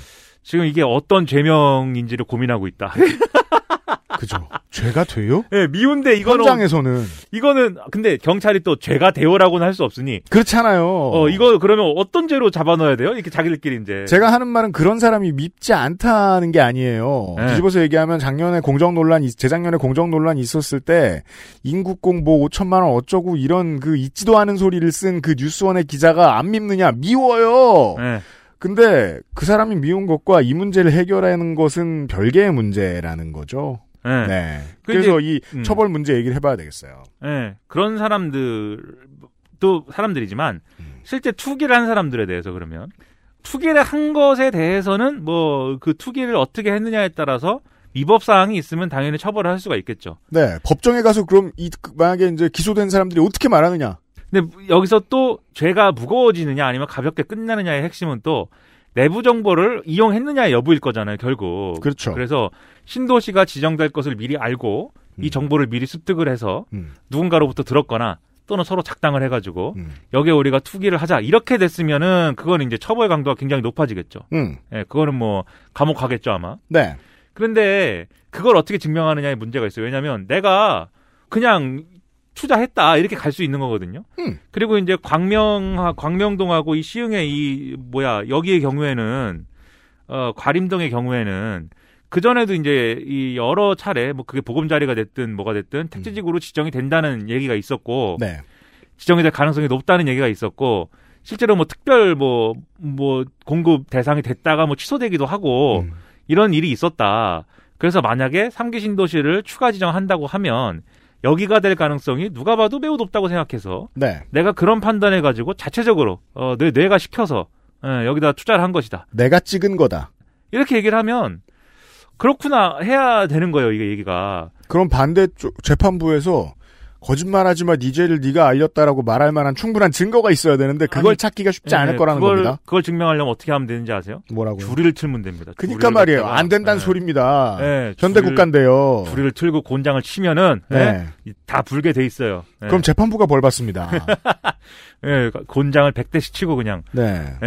예? 엉덩이가 누더기가 될 때까지. 그래서 안 될 것 같아. 처벌이 엉, 쉽- 엉, 덩이 누더기 라임 좋지 않아요? 엉덩이 누더기. 처벌이 쉽- 그거 라임 아니야. 아 그래요? 엄밀히 따지면 그 처벌이 쉽지가 않은데 그 외에는 사실 처벌보다 더 중요한 것은 이런 일이 일어나지 않도록 하자라는 논의라서 어, LH를 해체하자. 둘로 쪼개자라는 얘기도 나옵니다. 예. 처벌 처벌에 대해서 한마디만 하자면 그럼에도 하세요? 음. 불구하고 수사를 잘 해서 실제로 이제 신, 이 신도시 결정에 참여한 이게 실- 신도시 논의 결정에 참여한 사람과 음. 그 참여한 사람으로부터 시작되는 어떤 정보 유출의 고리라든가 이런 것들을 찾아내면 음. 네. 찾아내면 그거는 이제 처벌을 할 수 있는 과정까지 갈 수 있어요. 그러니까 그래서 수사가 중요하고 그래서 만약에 여기 필요하면은 그게 뭐 지금 검경 수사권 조정 때문에 검찰이 수사를 못한다 뭐 이런 것도 있지만 네. 그런 거 다 떠나서 어쨌든 검경의 유기적인 협력 관계가 필요한 이유가 이유도 거기에 있고 음. 그러니까 수사 지휘를 하지 말라는 거지 검찰이 그냥 손 놓고 있어도 된다 이런 게 아니잖아요. 그렇죠. 간접적으로 지원할 수 있는 거 할 수 있는 것이고 음. 그리고 특검을 만든다고 했으니까 특검에서도 충분히 그런 특검법이나 이런 데, 데, 데 있어서 음. 파견 검사의 어떤 수사권 논쟁이나 이런 게 있을 수가 있는데 거기에 대해서도 특검법에서 규정을 하면 됩니다. 이건 검사가 수사할 수 있다 이렇게. 음. 그러니까는 그런 방식을 통해서라도 최대한 수사력을 집중해가지고 실제로 내부 정보가 어떻게 유출됐는지를 규명하는 게 중요하겠고요. 그래서 이걸 떠드는 오늘도 국토교통부가 압수수색이 됐는데 네. 아무튼 이거를 밝혀내는지가 중요한 포인트고 음. 그 다음에 LH는 이제 제가 이렇게 라디오 방송 이런 거에 보면은 이제 전에 금감위원장, 금감원장을 잠깐 하다가 물러난 김기식 전 의원이 얘기를 했어요. 이건 쪼개야 된다. 음. 아, 주택공사랑 토지공사로 쪼개야 된다. 왜냐하면 아까 얘기했듯이 토지를 어, 선정하고 거길 수용하고 보상하고 이런 것부터 시작해서 거기다 아파트를 짓고 그 아파트 분양하는 것까지 한 큐에 다 하니까 이게 가능한 거 아니냐. 음. 근데 이거를 자르면 어 뭐 물론 이제 어, 주택공사와 토지공사가 서로 사이가 좋아가지고 이렇게 뭐 정보를 공유하고 그럴 가능성이 없진 않겠으나 어쨌든 별도의 기관이면 서로 견제를 하지 음. 이렇게 뭐 같이 합심해서 투기를 하고 이런 것들은 많이 줄어들 것이다 그렇기 때문에 분리해야 된다 이렇게 네. 얘기를 했는데 근데 이제 그렇게 되면은 이런 형태의 투기 행태는 또 줄어들 수도 있겠지만 조금 모자란 논리입니다. 예 이게 LH가 아니고 토공 주공일 때도 사실 아까 얘기했지만 꾸준히 뭐, 말씀드렸어요. 예, 계속 했어요 이런 네. 일은 계속 뭐 일상 생활인데 땅만 다루면 땅만 가지고 아파트 네. 다루면 아파트만 가지고 할 수 있어요. 얼마든지. 네. 네. 그리고 투기가 일상이고 투기가 이미 우리의 일상의 경제의 일부입니다. 이미 제가 옛날에는 덤프트럭 아저씨들하고 제가 일을 했잖아요. 아, 네. 덤프트럭 코너입니다. 김민아의. 그게 이제 그런 게 있어요. 농지를 가지고 있는 분들 중에 논을 밭으로 바꾸고 싶은 사람이 있어요. 어. 왜냐하면 논에다가 바로 개발 행위를 할 수가 없으니까 음. 논을 일단 밭으로 바꾸고 밭을 이제 대지로 바꿔가지고 그 대지에다가 이제 집을 짓는 거잖아요. 음. 근데 밭 일단 밭이 되는 게 중요해요. 논이 밭이 되는 게. 음.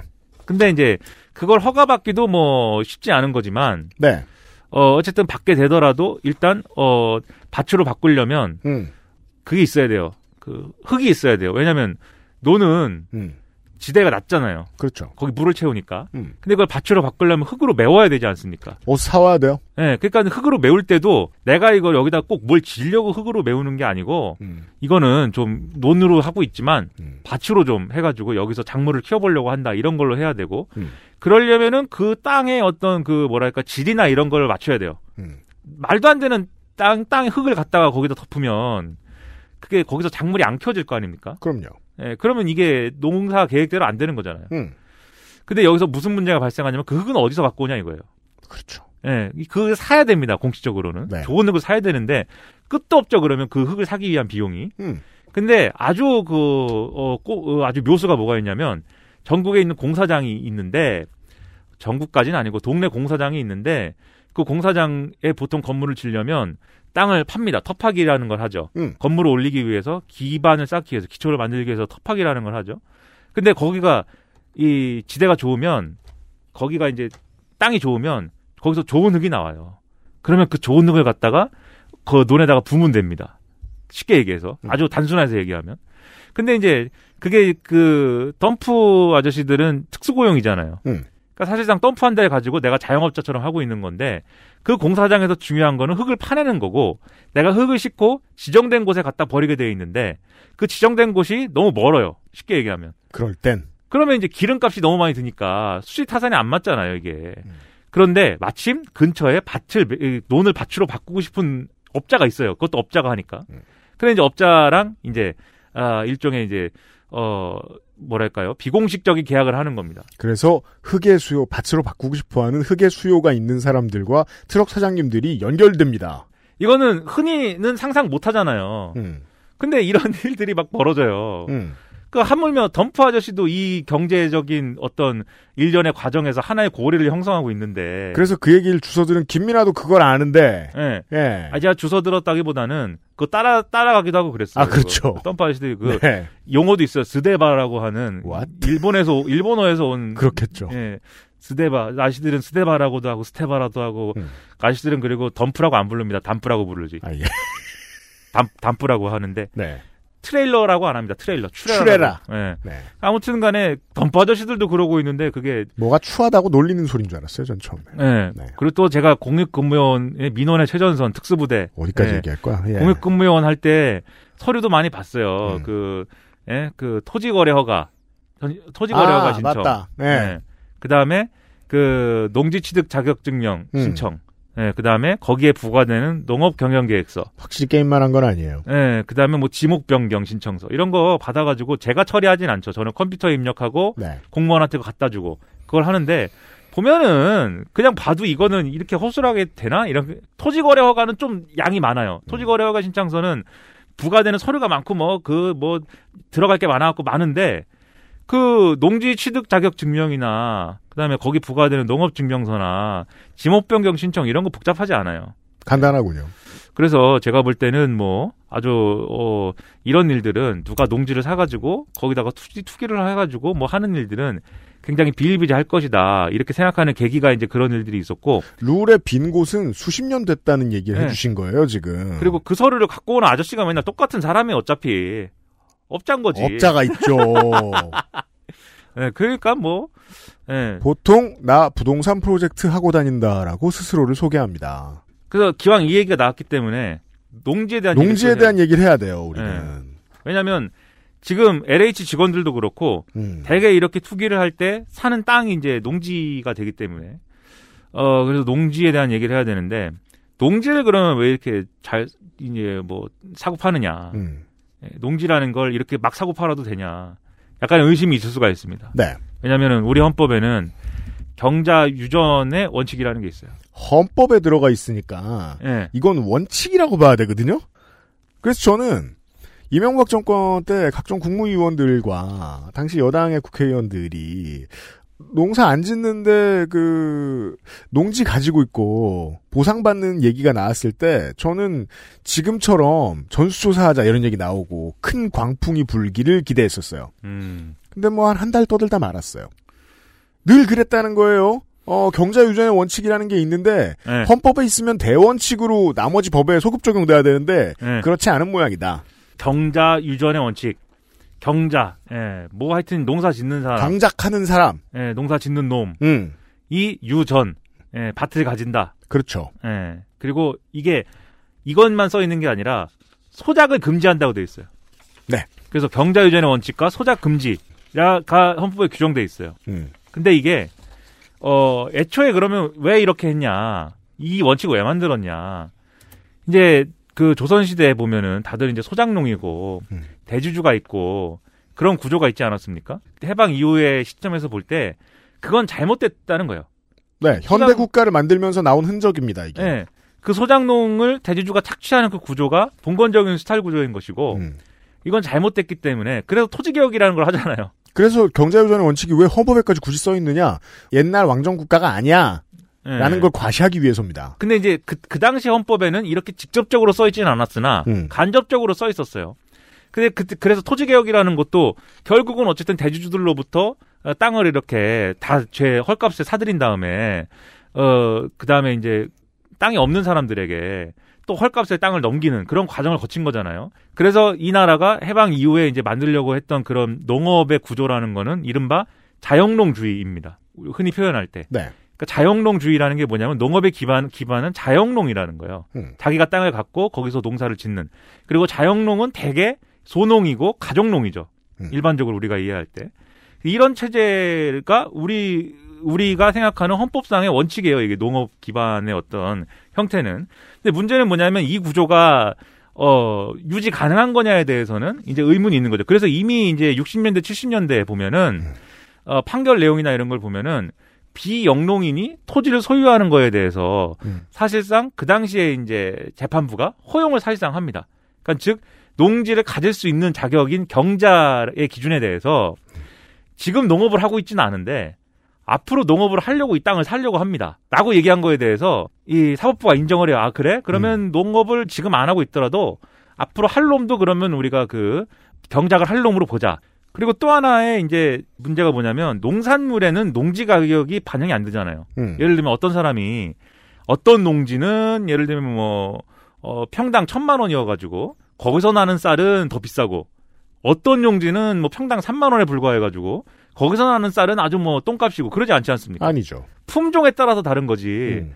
근데 이런 구조가 있기 때문에 농지는 농지는 어쨌든 안정적으로 공급되고 안정적으로 이용 안정적인 가격에 이용을 해야 된다. 이것도 있어서 농지는 투기 대상이 되면 안 된다라는 원칙을 또 세울 필요도 있어서 예. 경자 유전의 원칙을 유지해 왔어요. 근데 음. 이 부분에 있어서는 어떤 변화가 생겼냐면 자영농과 소농의 생산성이 문제가 되는 거예요.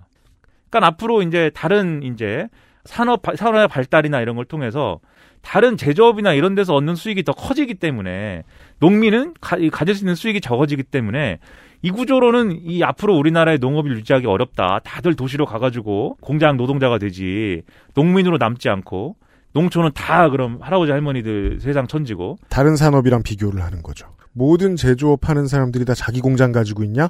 뭐 이건 자기 공장 가지고 있다 치자. 다 자기 창고 가지고 있냐? 다 자기 물류 쓰냐? 네. 아니잖아. 예. 농업은 왜 그렇게 못해? 현대화의 갈림길에 서서 경자 유전의 법칙이 흔들릴 수밖에 없습니다. 예, 그리고 다 농촌은 70대 할아버지가 거기선 청년이고 젊은이가 이거 좀 치워 그러면 70대 할아버지가 아 이렇게 음. 죽겠는데 이것도 내가 쌀가마니를 져야 되는구나 뭐 이렇게 되는데 혹은 뭐 예순에 은퇴해가지고 내가 농사를 그때부터 짓기로 했어요. 그럼 갑자기 경자가 아니라고 안 내줘야 되나? 그렇죠. 그리고 이분들이 이제 그러면 이 농업을 그러면 정부 차원에서 국가 차원에서 육성을 하려면 음. 이런 자영농주의가 아니라 대농, 음. 기업농으로 넘어가야 된다. 이 주장이 나오기 시작하는 거예요. 나쁘다고 말할 수 없는 이유를 제가 설명을 드린 겁니다. 예. 내가 도시 노동자로 살다가 여기에서 마음에 드는 직업이 없고 좀 실패했어. 운임도 없어서. 그래서 나는 이제 농사를 지어야겠어. 예. 라고 갔는데 바로 땅 살 돈이 없잖아요. 그러니까 그, 그 경우는 이제 최근에 얘기되는 귀농, 귀촌 이런 거죠. 음. 그래서 애초에 도시로 가던 인력이 예를 들면은 거기서 도태되든지 아니면은 아주 뭐 신물이 나서든지 음. 귀촌, 귀농도 있을 수가 있고 네. 그 다음에 지금 말씀드린 거는 이제 기업농, 대농을 이루기 위해서는 이제 법인의 어떤 농지 취득이라던가 이런 것도 꼭 가- 이런 것도 가능해져야 농업에 있어서의 생산성이 증대가 되고 그 다음에 어, 또 농민들의 재산권 문제도 있어요. 내가 농민인데 내가 땅을 가지고 있는데 이거 뭐 농사져 가지고 뭐 큰 돈도 안 되지만 어쨌든 이 땅을 팔아 가지고 자식들 탁자금이라도 되고 싶다라고 할때 그 땅을 사주는 사람이 있어야 될 거 아니에요. 반드시 농민한테 팔아야 돼요? 네, 그럴 수 없잖아요. 애매하죠. 네, 외지인한테 살고 싶잖아요. 음. 그리고 예를 들면 어떤 사람이 농지를 상속을 받았어요. 나는 농업을 할 의지가 없는데 음. 아버지가 농민이어서 그러면 어떻게 되는 거예요? 경자가 아버지- 아니니까 누가 네. 뺏어가야 되는데 뺏어가는 주체는 누구며? 그럼 그건 누가 땅이 되는 거예요? 네, 팔고 싶어도 못 파는 상황도 있을 수가 있어요. 그러니까 네. 이런 여러 가지 상황들이 겹치면서 농지법에 이런 모든 상황들을 반영해야 되는 사태가 온 거예요. 내가 농업 경영인으로 평생 살았어요. 네. 내가 직접 저 농기계를 몬 사람이에요. 네. 근데 이 지금 밭 중에 일부분은 그냥 내가 평생 덕후였어요. 뭐, 뭐, 건담을 모았어요? 네. 건담 뮤지엄으로 바꾸고 싶어. 음, 변경을 한꺼번에 시청할 수 있나? 음. 쉽지 않아요. 예. 이 경자 유전의 법칙이 아주 FM대로 하면 생각보다 많은 것들의 발목을 잡게 된 거예요. 그래서 1994년에 이 모든 하여튼 일들을 가능하게 하는 농지법이 제정이 됐고 그 이후에 계속해서 아 여러 가지 이 비영농인의 이 농지 취득을 가능하게 하는 여러 가지 예외들이 계속 양산돼 왔습니다. 그래서 그 서류를 받아보면 네가 농지 취득을 왜 하고 싶으냐에 대해서 어 쓰게 돼 있는데 그 이렇게 써 있는 경우가 많아요. 주말 농장용이다. 음. 그 주말 농장이다라고 예를 들면 어떤 사람이 농지를 샀는데 주말 농장 하려고 내가 샀습니다라고 인사청문회에서 어떤 장관 후보자가 얘기를 했다고 쳐보자고요. 맞아요. 그러면 비웃지 않겠습니까? 무슨 주말 농장을 한다고 이렇게 뭐 999제곱미터의 농지를 사냐 이렇게 할 거 아니에요? 1000제곱미터 이하는 취득할 수 있어요 주말 농장용으로. 거기 법에 주말 농장용이라고 써 있습니다. 그리고 그 외에 뭐 아까 말씀드렸듯이 법인이 이제 농지를 소유할 필요성 이런 것도 있고 하기 때문에 기업 연구소를 거기다 짓는다든지 음. 그 다음에 대학생 체험 용 농 뭐 이런 것도 있어요. 이런 농대생, 있어요. 네, 네. 음. 그것도 농지 취득이 가능하고 음. 그래서 사실상 어, 오늘날은 농지를 가지고 싶으면 그 사람이 영농인이든 비영농인이든 수 원하면. 얼마든지 농지를 가질 수 있는 시대가 왔고 경자유전의 원칙은 껍데기로만 남아 있고 음. 그렇기 때문에 이거를 악용해서 투기를 가능한 조건이 농지에 대해서는 이미 완성돼 있다. 그 실제로 지금 그 임대 농지가 활성화돼 있고 그 국가가 관리하잖아요. 그거 임대해 주는 절반 정도가 비농업인 소유인 걸로 제가 알고 있어요. 비영농인이 이 농지를 소유했는데 거기서 그러면 농업이 되려면 그 땅을 가지지 않은 사람이 거기서 이제 지금 얘기한 임대농이든지 뭐든지 해야 되잖아요. 음. 근데 아까 말씀드렸듯이 우리나라는 소작이 금지돼 있잖아요. 근데 소작은 그러면 과연 금지된 것이냐? 과거의 같은 형태는 없지만 개념 소작은 무엇이냐 그러면. 예. 근데 일단 임대농도 있고 음. 지금 임대농이 있고 그다음에 위탁이 있어요 또. 그건 이제 땅을 임대한 형태가 아니라 와가지고 와가지고 내가 농업 경영을 하는데 음. 농업을 그 사람한테 위탁한 거죠. 그렇죠. 그러니까 이게 또 현대판 소작 아니야? 뭐 이렇게 생각할 수도 있는데 그렇죠. 어쨌든 그런 형식으로 어 거의 이제 헌법의 이 조항은 많이 무력화된 상황이고 이걸 농축산인이 투기- 설명드린 적이 있죠. 아, 그래요? 누군가가 정말 야 이제부터 네가 좀 쥐어줘 나는 힘없어서 못하겠어. 네. 라고 85살짜리 네. 이땅 주인께서 네. 70살짜리 동네 청년한테 맡겼어요. 네. 그러니까 하고 있어요. 음. 알았어요, 할게요. 음. 그다음 에 나중에 뭐 아드님 뭐 주소로 뭐 그 저 뭐냐 아드님 계좌로 뭐 어느 정도 보내드리면 되는 거 아니요? 사과를 키우고 있어요. 음. 과수화상병에 걸렸어요. 보상을 해줘야 돼요. 어. 근데 그러면은 이 땅 주인을 찾아야 돼요. 어. 근데 그런 얘기를 한 지 몇십 년이 지나가도 자기도 몰라. 그렇죠. 땅 주인을 못 찾아. 그렇죠. 그 할아버지는 돌아가셨을 수도 있고. 그래서 공무원이 반경 10km를 돌아다니면서 땅 주인을 찾아요. 음. 외모를 물어보고 음. 어느 시에 누구고 여튼간에 이렇게 껍데기만 남았습니다 제도가. 그래서 이걸 악용해 갖고 아까 법인 소유도 가능하게 됐다고 했잖아요. 음. 그래서 가짜 농업회사 법인을 만들고 농업 법인을 만들고 음. 기획 부동산 업자들이 그걸 통해서 이제 투자자들을 모집하고 음. 그걸로 농지를 막 공동으로 사고 사기치고 이런 게 가능해진 시대라는 거죠. 그래서 그렇죠. 그게 애매해진 거죠. 정말 기업화 돼가지고 이걸로 투기를 해야지. 라고 생각하는 사람들은 제도를 이용하기가 쉽습니다. 빈 부분이 많으니까. 그리고는 뭐 내가 나중에 뭐 은퇴를 해서 여기 뭐 고향에 집을 짓고 옆에는 밭도 좀 있었으면 좋겠어. 정말 그런 이게 저 아예 주말용 별채 같은 네. 것들을 만들어 사시는 분들도 있고 이런 게 혼재돼 있어요. 그리고 이런 거요. 애초에 예를 들면은 법인의 제가 자꾸 법인만 얘기하는데 법인의 농지 소유를 가능하게 했을 때는 그런 구상이 있었어요. 미국처럼 음. 엄청 큰 농장에 비행기가 와서 농, 농약 뿌리고 음. 이러면 되지 않느냐. 그러면 생산성이 개선될 거 아니냐. 썬키스트 같은 영농조합. 음. 근데 그게 아니고 기획부동산이 왔다고요. 그렇죠. 이것이 대한민국입니다. 가장 좋은 설명입니다. 이것이 네. 대한민국입니다. 그리고 이것이 대한민국이라고 보이는 사람들은 농지를 취득한 모든 사람들을 공격할 준비가 돼 있어요. 음, 네. 그렇죠. 그래서 지금 어제 오늘 이런 문제가 나왔고 문 대통령도 발끈했던 거죠. 그래서 문재인 대통령이 갑자기 페이스북에다가 그거는 뭐냐 이렇게 생각하는 분들이 또 있어요. 결론 제가 본 그러니까 결론만 놓고 말하면 멀리 좀 갈게요. 결론만 놓고 말하면 문재인 대통령 입장에서는 너네들 그렇게 비열하게 해놓고 10년 전하고 공격 방법이 동일하다니 너무한 거 아니냐. 음. 라고 말씀을 하고 싶었던 것 같고요. 네. 네, 그럼 디테일을 봅시다. 그렇게 쓴 거에 대해서는 그런 기분이라는 거는 난 10분 인정을 합니다. 지금부터 왜 대통령이 억울한지에 대해서 얘기할 건데 음, 대, 그 대통령 굉장히 억울할 거예요. 음, 근데 그렇다고 해서 페이스북에 뭐 그렇게 쓰는 건 좋지 않다고 생각을 해요. 음. 근데 또 얼마나 답답했으면 그랬을까라는 생각도 드는 게 음, 청와대가 됐든 여당이 됐든 이 대통령 사저부지 의혹에 대해서 음. 그렇게 적극적으로 방어하지 않았거든요. 제가 볼 때는 네. 이미 지난해 국정감사에서 다 얘기했잖아요. 뭐 이렇게 얘기하고 음, 뭐 가- 일고의 가치도 없습니다. 근데 보는 사람들 입장에서는 지난해 논쟁거렸던 거는 모르던 사람도 있고 음. 잊어버린 사람도 있는데 네. 이거 사실관계가 이러저러 합니다라고 세세하게 이렇게 설명해주고 그래서 이런 의혹 제기는 부당합니다 이렇게 갔어야 되는데 아무도 그렇게 하지도 않고 뭐 그러니까 대통령이 답답했을 것 같은데 음, 그러니까 청와대는 뭐 하는 건지 모르겠어요. 난 솔직히 얘기해서 청와대 참모들은 뭘 하고 있으며 네 아무튼 뭐 이해가 안 되는 사건인데 네. 아무튼간에 이게 무슨 그 그게 무슨 문제인데 이렇게 또 궁금하시겠죠. 음. 문재인 대통령이 대통령 임기를 마치고 나면 어떻게 할 거냐 이게 문제입니다. 원래 양산에 그 산 속에 살고 있었어요. 음. 그 어, 뉴스에 많이 나왔죠. 네. 그 매곡동 사저. 음. 그게 뭐 처마가 뭐 그렇죠. 처마가 너무 많이 나와가지고 뭐 그 건축 뭐 불법 건축물이니 아니니 그 처마 사진 실제 사진이 돌아다니기 시작하면서부터 홍준표 후보에게 큰 악재로 작용했습니다. 예. 네. 그 집인데 네. 그 집에 그러면 또 가서 살 거라고 했어요 문재인 대통령이. 네. 문제는 전직 대통령의 예우에 관한 법률 이런 걸 보면은 음. 거기에 경호동도 붙여야 되고 뭐 이런 걸 해야 돼요. 그럼요. 근데 그 산에다가 그걸 하기가 어렵잖아요. 음. 예. 그러니까 그건 안 되고 음. 그럼 새로운 사저를 만들어야 되는데 네.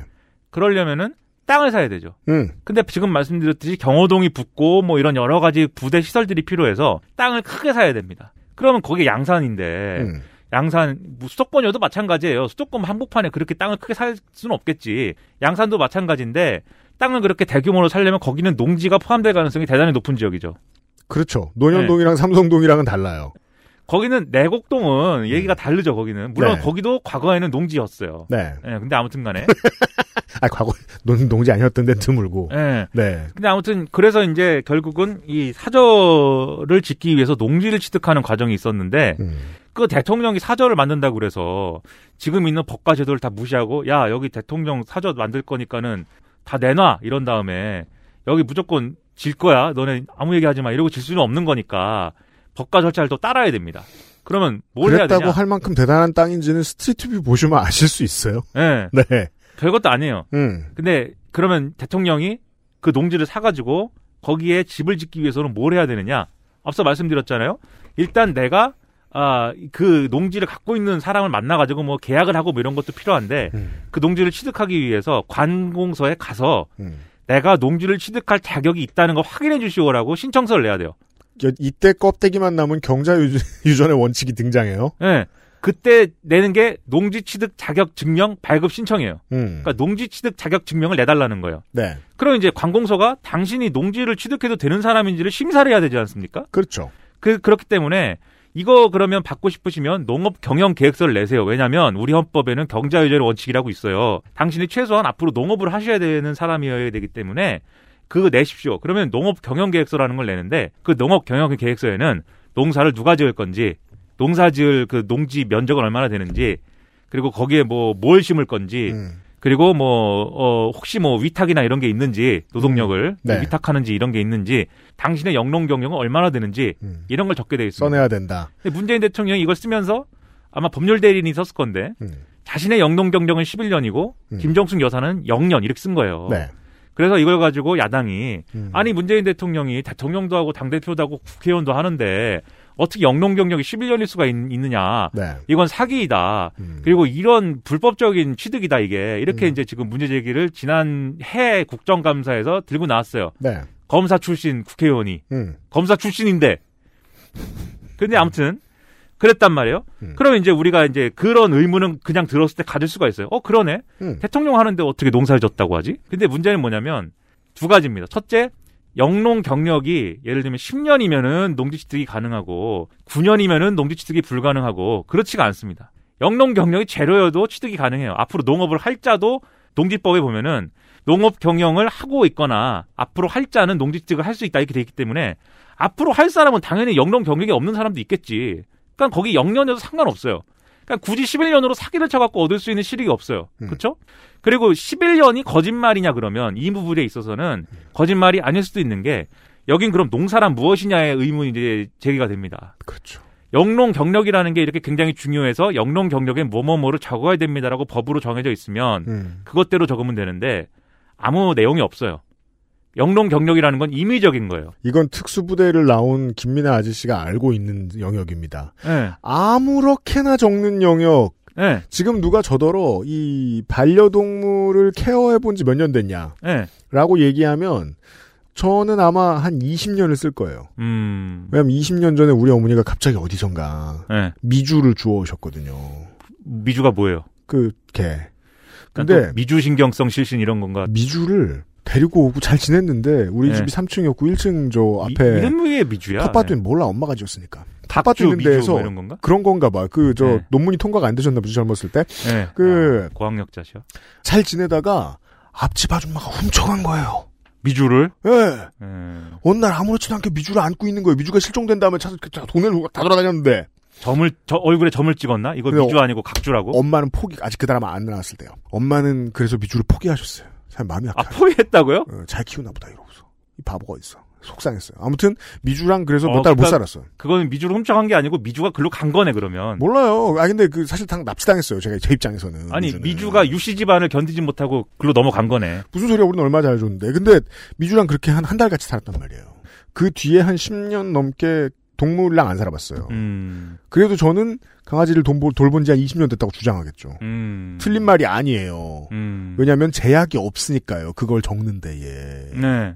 무슨 음. 공문서가 지옥처럼 어려운 것인 양 자꾸 말하지 않는 게 그럴 것 같아요. 일부 정치 세력이. 그리고 11년이 그러면 어, 뻥이냐에 대해서 뻥이 아닐 수도 있는 게 일단 2009년에 노무현 전 대통령 서거 이후에 문재인 대통령이 농사를 진 거 사실입니다. 네. 근데 지금 얘기했듯이 기준이 없기 때문에 음. 예를 들면 텃밭을 가꿨다거나 집 앞에 음. 뭘 키웠다거나 음. 다 영농 경력으로 그냥 치는 거예요. 네. 근데 사진을 보면은 아마 기억나실 건데 문재인 대통령이 무슨 밀짚 모자 같은 거 쓰고 음. 뭐다 떨어진 옷 같은 거 입고 네. 밭에서 뭘 이렇게 뭔가를 하고 음. 수레에다가 풀 같은 거 실어갖고 나르고 뭐 이런 사진들이 있거든요. 예.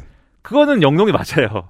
아니면 뭐겠어요. 그러니까 영농이라고 할 때 꼭 무슨 뭐 작정하고 이걸 내다 팔 각오를 하고 크게 논해서 농사를 짓고 이런 것만 영농이 아니에요. 이 검사 출신 국회의원은 그걸 의도한 거죠. 그런 이미지를. 예. 예, 내다 팔았어? 음. 그리고 예를 들어서 농사가 뭐냐에 있어서 음. 유실수의 경우, 네. 그러니까는 그 과일이 열리는 열리- 나무를 네, 네, 네. 내가 음. 재배합니다라고 음. 하면 이 과일이 열리는 이 나무는 단연생 식물이죠. 네. 그 다음에 매일매일 개를 뭐 이렇게 신경 써주지 않아도 나무는 자랍니다. 음. 물론 열매가 안 열릴 수는 있을 거예요. 신경 안 써주면. 네. 근데 그거는 농사를 잘 졌냐 못 지었냐의 문제이지 음. 졌냐 안 졌냐의 문제가 지금 아니에요. 그렇잖아요. 그래서 농사란 뭐냐에 있어서 음. 내가 무슨 땅에다가 과일 나무 몇 개 심어놓고 음. 내가 방치했어도 네. 그게 농사예요 지금은. 그러니까 문재인 대통령이 거기 양산 사저 옆에 음. 과일나무 심어놓고 음. 진짜 휴가 때나 가서 음. 가지치기나 좀 하고 감 몇 개 따먹었다. 음. 그거 농사예요 또 그게. 그 땅을 관리해오고 음. 심지어 정말 극단적인 경우 예, 이 과일나무를 돌보기 위해서 어, 위탁했다. 음. 예, 위탁 노동을 시켰다. 음. 그것도 농업 경영의 범위에 포함됩니다. 그러니까 농업 경영이라는 게 또 반드시 자경일 필요는 없어요. 물론 문재인 대통령은 농업 경영 계획서에 자경이라고 썼다는데 네. 그 자경을 계획한 거지 꼭 자경을 안 하면 내가 뭐 어 내가 뭐 감옥 가겠다 이런 게 아니에요. 농업 경영 계획서가. 음. 앞으로 내가 계획을 얘기하는 거지. 그리고 이 시콜콜한 설명이 되는 동안 또 공정 논란 일으켜야지 하고 즐거워하면서 만든 작품일 가능성이 좀 있는데, 예. 네, 그걸 설명해 주시는 거예요 지금. 네. 그래서 영농 경력 11년 그렇고 음. 그다음에 이제 어, 야당이 이제 문제 제기하는 것 중에 형질 변경이 있어요. 음. 그거는 이렇게 농사를 진다고 이렇게 농지를 취득을 해놓고 이거를 대지로 형질 변경을 해서 대지에다가 지금 집을 짓고 있기 때문에 투기 아니냐. 근데 그거는 얘를 이게 형질 변경 자체는 또 문제가 없는 게 형질 변경을 할 거니냐 아닌 거니냐에 대해서는 지자체가 판단하는 거지. 이미 불법이고 그럴 수 없어요. 어, 내가 가갖고 예를 들면 근데 문재인 대통령이 안 되는 거를 전화를 해가지고 음. 야 임마 빨리 그 전화 빨리 형질 전화 해줘 이렇게 했으면은 그거는 문제가 되겠지만 음. 그게 아니라 뻔한 거잖아요. 대통령 사절을 짓겠다는데 네. 대통령이 사절을 짓는 것이 뭐 이 사회에 무슨 큰 어떤 그 불법 행위입니까? 이게 쇼핑몰하고 구분 못하지 않을까라고 뭐 국민의힘 쪽에서는 프로젝트를 의도했는지 모르겠는데 예. 거기에서 수익을 낼 수 없잖아요. 예, 그게 뭐 엄청난 투기 행위가 아니잖아요. 말 그대로 사절을 짓는 건데, 그럼 지자체에서 사절을 지으려고 형질 전환을 한다는데, 그걸 뭐 거부하겠습니까? 불법이라고 하겠습니까? 거- 허가를 안 내주겠습니까? 그래서 개발행위 허가를 내줘, 내주는 것 자체가 문제는 아니고, 다만 이렇게 개발행위를 허가를 받아놓고, 거기다 집진 다음에, 까- 땅 가격을 올린 다음에, 파, 가- 팔아버리면, 그거 개념상 투기 아니냐라고 하면, 그런 식으로 투기하는 사람이 많죠. 그 경호동을 팔고 근데 이거는 다음에 그래서 네. 문재인 대통령이 페이스북에 쓰, 그 트위터에 쓴 거예요. 음. 이거는 경호동도 있고 이래갖고 내가 처분을 할 수 있는 땅이 아니지 않느냐.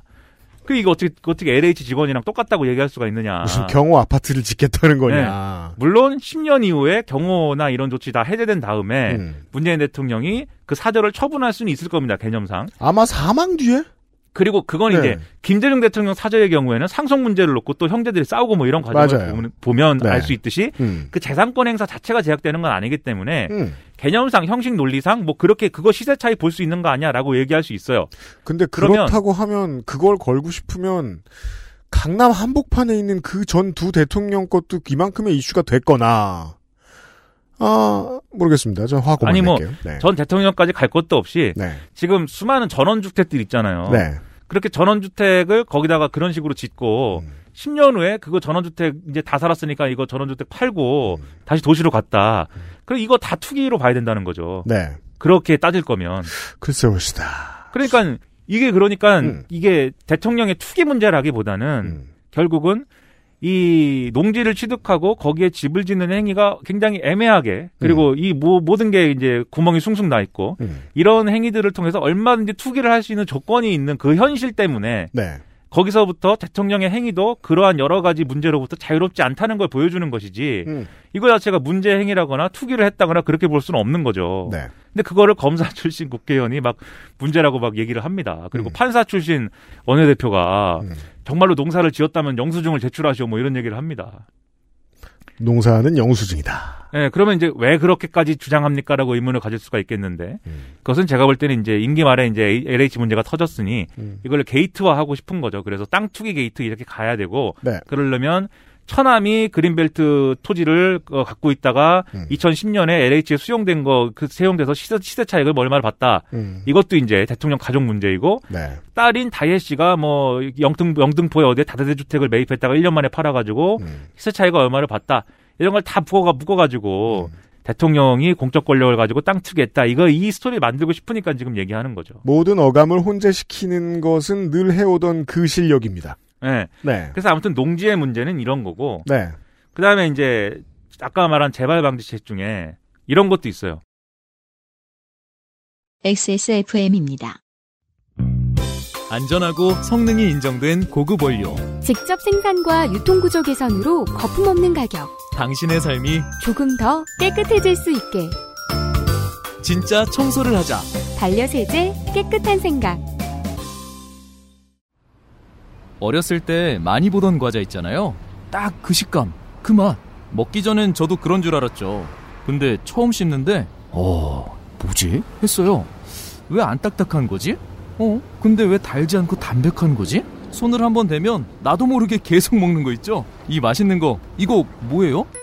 시작하면 멈출 수 없다. 잘 만든 수제 강정. 언제나 우란다. 평생 인텔만 썼는데 라이젠이 뭐냐고요? 컴스테이션에 문의하십시오. 주식회사 컴스테이션. LH가 지금 공공주택에 대해서 하고 있잖아요. 공공주택을 건설하고 그걸 분양하고 하는 일들. 음. 근데 공공 임대만 하고 공공 분양은 앞으로 못 하게 하자. 음. 무슨 얘기냐면은 공공 분양하고 공공 임대의 차이가 있는데 물론 공공 임대 중에도 어 이 분양 전환이 되는 게 있습니다. 조건부로. 네. 그래서 예를 들면 그 임대주택에서 10년을 살았다. 그럼 그 다음부터는 처분권이 생겨가지고 그 주택을 내가 처분할 수 있는 권리가 생기는 그런 분양 전환형 공공 임대주택이 있어요. 그렇죠. 그런 거를 한간에서 뭐라고 부르냐면 로또 아파트라고 부릅니다. 그렇게 부릅니다. 예, 왜냐하면은 임대로 들어갔다가 음. 갑자기 이제 몇 억짜리. 음. 생기는 거니까. 그리고 분명히 그것은 공공 분양이라고 할지라도 취득했을 때 가격보다는 그때 내가 들였던 비용보다는 팔 때 비용이 훨씬 높을 것이기 때문에 맞아요. 그러니까 이거 로또 아파트라고 하는데 그런 면에서 봐도 공공 분양이나 이런 게 한계가 있죠, 당연히. 그래서 앞으로는 공공 임대만 하자. LH가. 음. 그래서 공공 임대만 할 경우에는 앞서 얘기했듯이 LH 직원들이 대토 보상이나 이런 것을 통해서 아파트 분양권을 노리고 이런 투기를 할 수 있는 가능성은 차단되지 않겠느냐. 영원히 오르지 않을 테니까. 예, 이 얘기를 하는 사람들도 있어요. 그래서 네. 연구임대 중심으로 가자는 건데 그것도 일리는 있습니다. 근데 연구임대 중심으로 가려면 왜 그러면 지금은 연구임대 중심의 주택 정책을 못 하느냐를 또 봐야 돼요. 네. 연구임대 중심의 주택 정책을 하게 되면은 그 정부가 부담해야 될 비용들이 이제 기하급수적으로 늘어나겠죠. 결국은 맞아요. 연구임대 주택을 유- 관리 유지하고 그것에 대한 어떤 부동산 비용이나 이런 걸 조달해야 되니까 음. 그 부담이 있어서 안 하는 게 첫 번째로 있고 두 번째로 연구임대 주택에 들어가는 사람들은 결국 저소득층일 것이기 때문에 네. 그 연구임대 주택이 대규모로 들어선 그 지역이 슬럼화된다라고 생각해요. 이 부동산 전문가와 관료들은 저는 그 점이 가장 그 신화 속에 갇혀 있는 지점이라고 생각하긴 합니다만. 그래서 어 그걸 안 하는데 음. 그, 그리고 또 하나 제가 볼 때는 이러한 이제 연구임대 주택 중심의 주택 정책을 가로막는 것은 네. 우리가 집을 꼭 사야만 한다는 것입니다. 그렇죠. 네. 집을 안 사면 안 되게 돼 있어요. 세상 구조가. 음. 그거는 우리의 정신도 그렇고 집을 가져야 되잖아요. 가져야 안정적인 삶을 산다고 생각하잖아요, 사람들이. 음. 그러니까 집을 안 가지면 안 된다고 생각하는 구조가 첫 번째로 있고 두 번째는 집을 사람들이 산다는 전제하에 이루어지는 경제 활동들이 있어요. 예를 들면 금융권이 돈을 꿔주잖아요. 주택담보대출이 이제부터 없어진다고 하면 금융권이 유지가 될까요? 금융권이 유지가 안 되면 그 금융으로부터 시작되는 예를 들면 기업 활동이나 이런 것들도 유지가 될까요? 그러니까 사실은 경제 영역에서 주요한 고리 중에 하나가 우리가 집을 사는 게 들어 있거든요. 그럼요. 그러니까 사실은 이런 차원에서도 연구임대 주택의 정책을 못하는 이유가 없지 않은 거죠. 예를 들면 제, 저더러 하라고 그러면 하죠. 왜냐? 나는 혁명을 했을 거니까. 저더러 하라 그래도 해요. 혁명을 해야 내가 그걸 할 수 있게 됐을 테니까. 그런데 이 시스템의 에너지의 상당 부분이에요. 한국이라는 나라에. 그래서 그런 차원에서 이게 뭐 임대 중심으로 가자도 일리가 있지만 애초에 민간 임대 시장 활성화라는 애초에 전략이 어, 왜 어떻게 어그러졌는지를 좀 더 세세하게 복기를 한번 해봐야 돼요, 이 정부가. 그렇죠. 그러니까 누구에게 아웃스마트 당했느냐가 제일 중요한 질문입니다. 그리고 그 누가 우리보다 더 똑똑했느냐. 그리고 그 개념이 정말 정당하지 않았던 개념이냐. 민간 임대 시장 활성화를 통한 이 부동산 시장 관리라는 게. 네. 그 한번 다시 되돌아볼 필요가 있다고 보고요. 음. 그리고 이제 마지막으로 공정의 문제나 이것도 한번 봐야 돼요. 왜냐하면 공정의 문제다라고 언론이 굉장히 많이 얘기했는데, 시사 씨가 가장 좋아하는 단어이자 가장 싫어하는 단어입니다. 예, 뭐 공정의 문제래 다 웬만하면. 근데 아, 언론이 그렇게 얘기하는 것까지 그런 대통령도 그렇게 얘기했어요. 이것은 우리 사회의 공정과 신뢰를 바닥으로 무너뜨리는 용납할 수 없는 일이다. 이게 이제 정치 세력들 간에 아, 이후 몇년 사이에 계속해서 어떤 단어에 대한 주도권 선점이 매우 중요한데 예. 최근에는 그 공정이죠. 그러니까 이미 기왕의 야당과 보수 세력이 주도권을 가지고 있는 건데 가질 수 있으면 우리 쪽으로 되돌려야지 하는 욕심도 있는 것 같아요. 청와대와 여당은. 예. 네.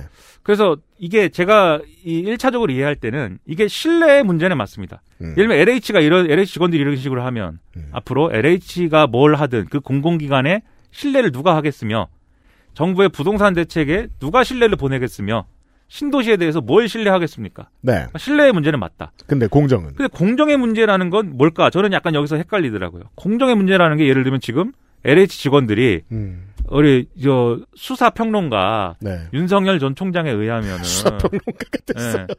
룰이 뭐 무너져가지고 음. 젊은이들이 시작부터 불공정하게 된다는 얘기를 막 하잖아요. 그게 네. LH 문제라고 하는데 그럼 룰이 공정하면 어떻게 되는 거야? 다 같이 그 공정한 룰에 따라서 땅투, 땅투기를 하는 겁니까? 이 얘기가 안 웃긴 걸 보면 시사 아저씨는 진지한 겁니다 지금. 아 그래요? 네. 난 웃겨요. 왜요? 예. 네. 난 세상 만사 웃겨요. 이게 시사일 씨의 얘기대로면 LH만 벌 주고 끝나면 시사일 씨 말이 맞아요. 모두가 투기할 수 있는 게 공정이라는 걸로 실제로는 읽히는 거예요. 아무도 부끄러워서 그렇게 말은 못하지만 음. 표현하진 못하지만 음. 그래서 지금의 문제는 결국 모두의 투기와 싸워야 되는 시발점이 되지 않으면 그렇죠. 이 공정이라는 단어는 매, 매우 퇴색됩니다. 그렇죠. 그 얘기죠? 그런데 이 정부 근데- 들어서 계속 등장하는 공정론이라는 게 음. 언론에 의한 그리고 뭐에 의한 다 그런 식이에요. 요약하면 그게 비트코인 때도 그랬고 주식 때도 그랬고 그다음에 지난번에 부동산 갖고도 그랬고 주, 예, 주식에 세금불이 붙이는 문제, 네. 어, 인천국제공항 정규직 문제. 심지어 그렇죠. 비정규직 공공 비정규직 정규직화라든지 고- 진짜로 공정한 공정담론이 없었어요. 예, 다 나의 기회가 축소되는 것에 대한 어떤 불만 또는 근데 그 기회는 공정하게 얻는 기회가 아니에요. 실제로 그렇죠. 내가 투기할 수도 있고 예. 백도어로 들어갈 수도 있는데 내 그 기회를 빼앗아? 그렇죠. 다 그런 거잖아요. 거예요. 그러니까 LH 직원들이 지금 왜 미운 거냐? 왜 미운 거냐? 진짜 이 사회의 신뢰를 저하시키고 정말 이 공직자 윤리를 지키지 않고 정말 죄를 지었기 때문에 미워한다. 그거 맞습니다. 하지만 그게 아니라 나 내가 가지고 있지 않은 수단을 저 자식은 활용을 해가지고 돈을 벌고 있어. 그게 내가 있다라고 한다면 내가 하고 싶은 도둑질을 먼저 하는 사람.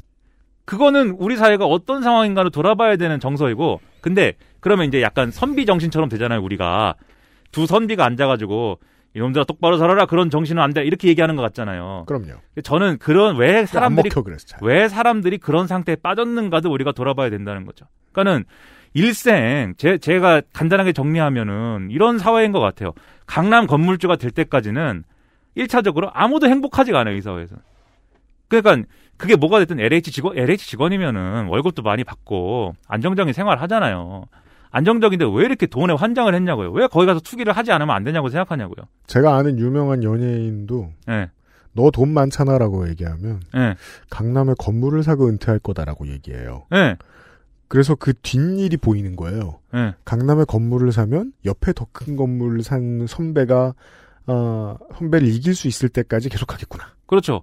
그리고 비트코인 뭐 지난번에 다큐멘터리를 보는데 비트코인 투자한 사람에 대해서 이렇게 얘기해요. 비트코인 투자한 젊은이가 아니 5천만 원 정도는 있어도 흑수저 없어도 흑수저인데 기성세대는 부동산 주식으로 다 돈 벌어놓고선 우리는 5천만 원으로 비트코인 투자하는 것도 못하게 하면 어떡합니까 이렇게 얘기하는데 네. 5천만 원 있으면 흑수저가 아니지. 근데 이- 그래서 이번 상황이 좋은 질문을 하기 좋은 거예요. 예. 우리에게 연 5천만 원이 있으면 못 네. 살 물건으로 무엇 무엇이 있을까? 예. 그럼 우리는 명품 때문에 박탈감을 느끼나? 사는 게 힘들어지나? 자동차 때문에 사는 게 힘들어지고 박탈감을 느끼나? 아주 조금이에요. 집이죠? 부동산만 남아요. 그거 살 필요가 없어지면 저런 소리 하는 건 헛소리가 돼요. 그리고 이 사회에서 다 불행하게 만드는 그 구조가 아까 말씀드렸듯이 저 어떤 1등이 되지 않으면 정점에 서지 않으면 그 삶은 실패한 삶이고 다 불행한 삶이라고 일단은 규정을 하는 거예요. 그러니까 대기업에 있어도 만족하지 않는 것이고 어느 정도 노후가 보장되는 직업을 가져도 거기서 그쳐서는 안 되는 것이고 내 노후를 안전하게 만들기 위한 강남 건물주 정도 돼야지 그나마 한숨 돌리는 거야. 그러면 강남 건물주들이 모이면 그 자리 행복할까요? 내가 볼 땐 거기서도 불행 경쟁합니다. 더 좋은 몫에 더 좋은 자산을 가진 사람을 향한 어떠한 그래 저 정도 돼야지 또 어, 우리가 mainstream에 진입할 수 있지. 봐봐요 김민하부터 시작해가지고 예, 이 사 이 세상은 김민하부터 시작해가지고 박근혜 최순실에 이를 때까지 행복한 사람 하나도 없고 심지어 이재용도 불행해요. 이재용 감옥 가잖아요. 이재용 겁나 불행해요. 감옥을 몇, 몇 번을 가고. 그러니까 그런 사회임을 강요하는 거예요, 우리가. 그래서 제가 그런 말을 어제 썼어요.